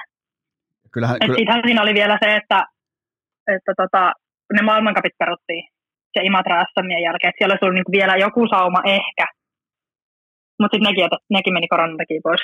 Joo, se, silloin tuli se omikron vielä siihen, niin kuin vielä niin kuin, just ollaan lasku tilattu jo ja lähetty pois ravintolasta, niin vielä sieltä heitetään jonkinnäköinen omikron perään, että täl, tällä ei tulisi vielä, että, ja, ja tota, mutta nyt kun tämä kaikki on läpikäyty, totta kai nyt on sulla kesä alla, nyt sitten vielä tämä käsivamma, kaaduit rullasuksilla ja venelluu ranteesta poikki, niin kerro nyt vaan, että onko vielä jotain tulossa vai, vai vetääkö tähän jonkinnäköinen niin kuin viiva nyt lattia, että nyt on ihan riittävästi yhdelle ihmiselle tullut näitä takaiskuja? No kyllä mä sanoin, että mun ura oli aika nousukiitoa siihen 2020 kautta ja asti ja mä ajattelin, että tässä menee tosi kivasti, että ei tässä mitään, että mä vaan käyn lenkillä ja näin. Että kyllä nyt, niin kuin, nyt on ollut se, että ei ole ollut oikeastaan tuuria ja niin kuin, ehkä huomaa, että on ollut itse vaan niin kuin ihan tosi väsynyt siihen, että, ei, niin kuin, että koko ajan jotain, että ei, niin kuin, ei jaksa. Ja mulla oli niin kuin, kyllä keväällä niin jotenkin patteri loppu, että mä ajattelin, että jos nyt saisi jonkun välivuoden ottaa urheilusta tai se olisi mahdollista, niin ottaisin. Ei olisi ehkä pitänyt toivoa sellaista, koska nyt se vähän niin kuin tuli tämän käden myötä että mä olin se tuossa elokuussa, kun tää leikattiin ja mulla oli kahden viikon hikoilukieltä, niin mä olin, että okei, mulla on kesäloma, että mun, mä en saa reenata, ei, ei, ei nyt ole kouluhommia ja mitään, että mulla on niin kesäloma, että ei ole ikinä ollut tällaista. Okei, okay, oli... Mä vetin kahden viikon kesälomaa ja tein kivoja juttuja ja niin tällaista, että musta tuntuu, että, että mulla on nyt niin kuin energiaa enemmän kuin viimeiseen viiteen vuoteen on ollut. Niin mä, just, mä just mietin sitä, että kyllähän kaikilla kolikoilla on, on se toinenkin puolensa, ja kyllähän tuossa, jos kun ylimalkaa näissä äärimmäisen vaativissa, intensiivisissä yksilölajeissa, niin, niin kyllähän se on sitä, kyllähän se on elämäntapaa olla se huippuhiihtäjä, ja sitten kun se alkaa se henkinen puoli, alkaa, se alkaa koko ajan se tilanne sua rassaamaan, niin kyllähän joku tällainen kahden viikon pakko, heittomerkeissä pakkolomakin, niin se voi tulla oikein ajoitettuna ihan täydelliseen paikkaan, vaikkakaan ei nyt näillä ehdoilla, mutta saat varmaan kuvan siitä, mitä mä haen. Joo, siis kyllähän mä niitä, kun tätä on niin kuin paljon miettinyt, niin en mä jotenkin ottanut tätä niin raskaasti, kuin mä, tai voisi kuvitella, että mä olisin ottanut. Että ehkä mä oon ottanut jotenkin silleen, että okei, että nyt on käsipaketissa, nyt, on niin kuin, nyt pitää pysähtyä, vähän levätä, keskittyä vähän muihin juttuihin. Ja sitten niin kuin, kun saadaan käsikuntoa ja pääsee hiihtämään, niin sitten pystyy tekemään täysillä sitä, että, että kyllä mä sanoin, että tämä oli ehkä, niin kuin, jos mä mietin mun loppuuraa, niin tämä oli ehkä pelastus, että näin kävi tästä vaiheessa koska mä oon niin monta vuotta vetänyt nyt aika niin kuin punaisella, että, että tämä oli ehkä ihan tarpeellista. No mitä laitetaan nyt sitten, kun totta kai käsi tästä lähtee paranemaan, käsi, käsi tulee paremmaksi ja näin poispäin, niin mitä laitetaan tavoitteeksi ensi kaudeksi? Siellä on Planitsaa, siellä on MM-kisoja, siellä on paljon kattausta, niin mikä on sellainen Vilma Nissisen sellainen ehkä keskeisin goal, jos puhutaan ensi kaudesta? No tällä hetkellä musta tuntuu, että mun tavoite on se, että mä pääsen viivalle hiihtokisoihin. Joo, mitkä ne kisat on. se on tärkeää. Jos ne on jotkut Vantaan, jos ne on Vantaan iltahiihdot tai jotkut hippohiihdot, niin ihan sama. Mä menen ensin sinne ja sitten mä, sit mä vaan lähden siitä niin kuin pikkuhiljaa. Et mä en nyt niin kuin, mä en jaksa ahdistaa itteni nyt sillä, että mun pitäisi ainakin planitsaan tästä nyt niin kuin tähdätä. Et, et mun elämä ei kaadu, mä, mun elämä ei kaatunut siihen, että mä en päässyt olympialaisiin ja mun elämä ei kaadu siihen, että jos mä en pääse planitsaan. Että että kyllä nyt niin kuin tavoite on se, että käsi tulee kuntoon ja mä pääsen reenaa ja ensinnäkin saan itteni kuntoon, että sinne kisoihin kannattaa mennä tai ettei tarvitse hävetä, että on siellä kisoissa. Ja sitten niin koska tämä, tämä kausi on niin pitkä, niin kyllä mä, kyllä mä uskon, että mä kerkeen johonkin vielä. Että mä en ole niin siitä huolissani. Että siinä vaiheessa, kun muut alkaa olla jo vähän loppu, kun kausi on alkanut marraskuun alussa, niin sitten mä tuun sieltä silleen, että hei, oliko täällä niin joku, oliko täällä hiihtokausi? Kyllä, just se, just se siitä kaveriporukasta, joka tulee jatkoille täydessä vireessä, kun muut alkaa jo vähän tummumaan ja alkaa katoamaan kuvasta, niin just se, yksi iskee sinne, että hei, laitetaan tuosta vähän happaa soimaan ja lauletaan yhdessä. Mutta toi on ihan, mun mielestä on realistinen niin kuin fiksun urheilijan merkki, että laitetaan se rima sellaiseen lukemaan, että sen saavuttaa varmasti, kuten vaikka viivalle – niin kuin ihan tällaisia arkisia asioita, arjen kautta lähtee rakentamaan sitä vaikeiden aikojen jälkeen, niin, niin se, vähän niin kuin askel kerrallaan tyyppisesti lähtee haastamaan tätä sesonkia, niin se kuulostaa mun, ainakin mun korvia aika fiksulta. Niin, ja siis pakkohan vaatimustaso on vaan laskea se, että okei, mä oon ollut pari vuotta tai puolta vuotta sitten MM-kisoissa sen parinkympin tienoilla, niin joo, mä tiedän, että mä pystyn siihen ja pystyn siitä varmasti parempaankin, mutta se, että se tilanne ei ole tällä hetkellä se, että mä pystyn siihen. Niin. Et ja totta kai... Tammikuussa Skandinavia kappia Rovaniemellä on SM-kisoja, että sitten niin kuin Suomen kappia, että kyllä siellä niin kuin on kisoja, sitten kun vaan niin kuin on siinä kunnossa, että sinne kannattaa lähteä. No mites, tota, miten, miten opinnot etenee tässä kohdin, koska hiihtohan ei ole koko elämä, toisin kuin ehkä suomalaisesta tällaisesta sankarikuvastosta saa aika herkästikin semmoisen kuvan, että kaikille hiihto on vain ja ainoastaan, sulla on elämässä se hiihto, jos saat huippuhiihtäjä, niin miten, miten opiskelu tällä hetkellä e, etenee? No, mulla on kaikki kurssit käytynä, ja tota, nyt kun mä menen tämän käsiin, niin mä päätin, että mä alan paukuttelemaan opinnäytetyötä niin kuin, nyt heti kun mä pystyn, niin sitä vaan niin kuin täysin eteenpäin ja mulla on tässä nyt oikeastaan toi pari projekti käynnissä. Tuossa toi suunnitelma alkaa olla ihan hyvällä mallilla. Ja kyllä mä, niinku, mä luulen, että mä saan aika, aika nopeallakin aikataululla että on tuossa tehtyä. Ja, ja, ja kevääksi mulla on niinku tarkoitus ottaa paperit, että sitten pystyy pitämään pippalot. Niin, niin, niin.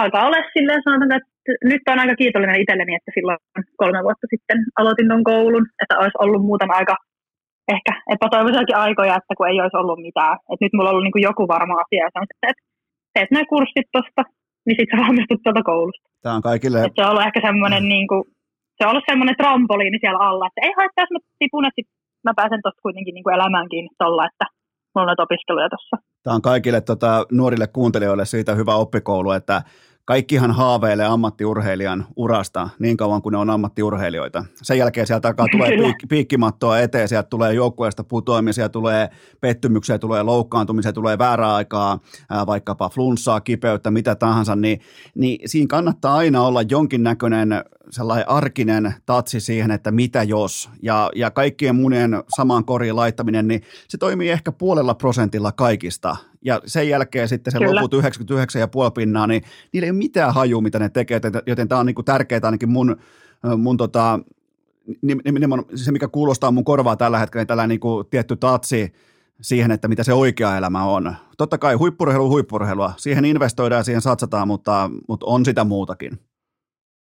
Joo, ja siis mulla on ollut aina se, mulla on niin kuin kotoa sanottu, vanhemmat ollaan, että pitää olla muutakin. Että että mua on kyllä ajettu siihen, että ei voi niin kuin, keskittyä pelkästään siihen urheiluun. Että pitää olla urheilun ulkopuolisia asioita, urheilun ulkopuolisia kavereita.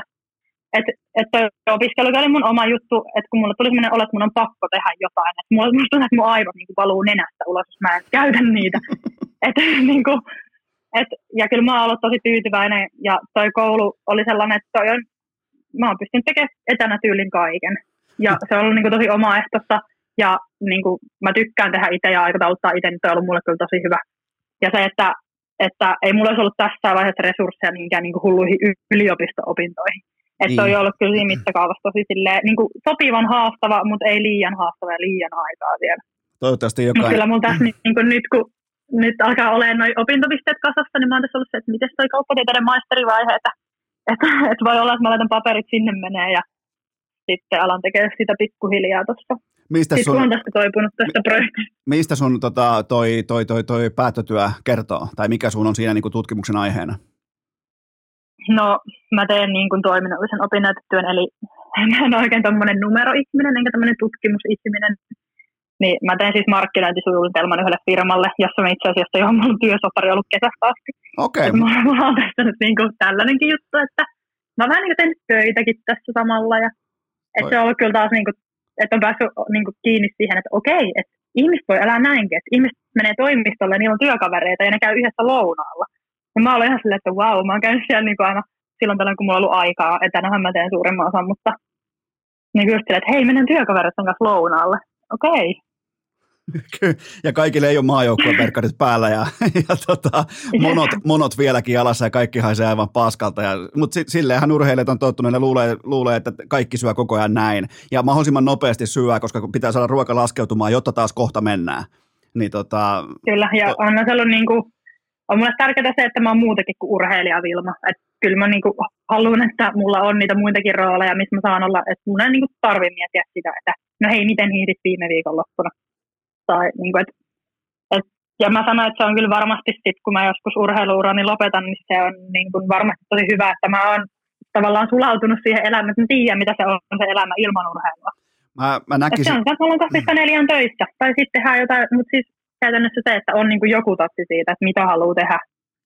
Varmaan parikymmentä vuotta sitten, kun mä muistan tota, totta kai silloin täällä Lahessa oli kuuluisat MM-kisat ja näin poispäin, niin siihen aikaan olisi ollut ihan täysin sopimatonta huippu, huippuluokan hiihtäjän sanoa, että, että mä oon muutakin kuin hiihtäjä. Siihen aikaan sä oot joko hiihtäjä tai sit sä et ole yhtään mitään. Nyt on hienoa nähdä, että kaikki huipultakin, ihan sieltä maailman terävimmän pyramidin huipulta, niin nekin on, siellä on erikseen se huippurheilija, sitten siellä on se arkinen ihminen. Ja yhä paremmin myös tällaisissa vaativissa yksilölajeissakin, niin sitä jakoa sekä uskalletaan että osataan tehdä. Joo, no se niin kuin, no kyllähän sitä monesti nykyäänkin porukka sanoo, että jos et keskity täysillä nyt tuohon urheiluun, niin ei susta voi niin kuin, tulla hyvää. Mutta, ja kyllä mä niin kuin allekirjoitan sen, että, että kyllä niin kuin siihen pitää keskittyä ja siihen pitää laittaa ne panokset. Mutta sitten taas se, että sit kun tulee tällaisia asioita, niin en mä nyt sano, että mulle olisi tehnyt hyvää sekä, että mä olisin kaksi kuukautta itkenyt tuossa sohvalla yksi ja suklaata. Että olisiko se nyt ollut sitten niin kuin parempi kuin se, että mä edestä muopintoja tai käy vähän töissä ja niin kuin, teen jotain kivoja juttuja. Niin. Et mä luulen, että se kuitenkin niin kuin, loppupeleissä on ollut se, mikä mut on pelastanut, että mulla on niin kuin ollut sitä muutakin. Siinä olisi valunut, se on mun mielestä hieno sanonta, siinä olisi valu, valunut aivot nenästä.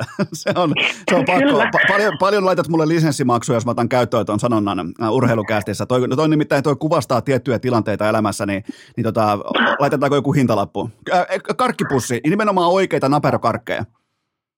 No, nyt lähtee kyllä aika halvalla. niin, mutta... Tästä pitää sä, ehkä neuvotella. No, niin, mutta Hei, sä... mä opiskelen bisnestä. Joo, joo, ja mä oon bisnestä. Niin, mä... niin sen takia mä heitänkin niin. ekan tarjouksen mahdollisimman alas. Niin, kyllä. No siis totta, jos mä olisin, jos mä olisin niin ajattelin, että viisivuotiaan Vilma aivoilla, niin mä olisin varmaan että wow, mä oon miljonääri, mä saan bussin naperoita.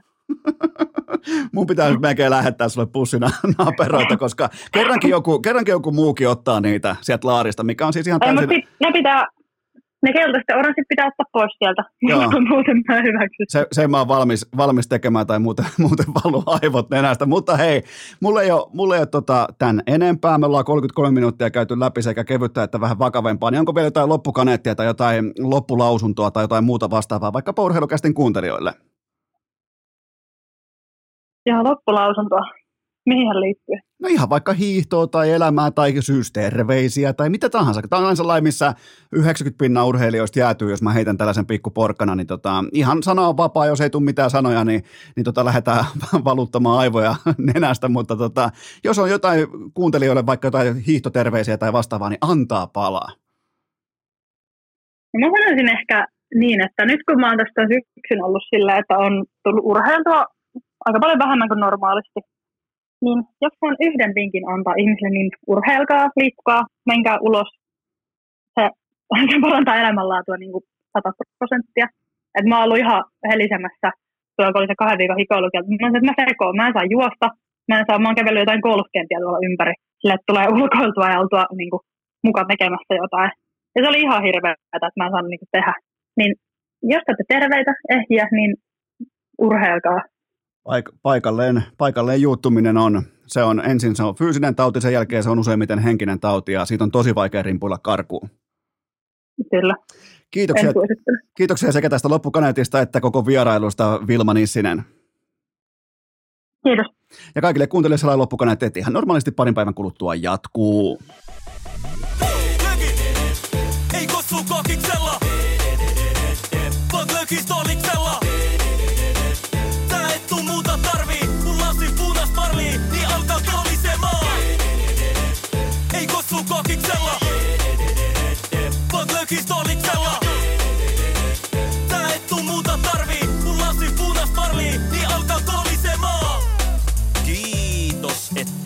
olette pysyneet pykälässä tähänkin asti. Toivotan teidät kaikki tervetulleeksi myös jatkossa. Muistakaa nauttia elämästä arjen vastoinkäymisistä huolimatta. Allekirjoittanut kiittää ja kuittaa. Peliä. Oliko tämä jo tässä?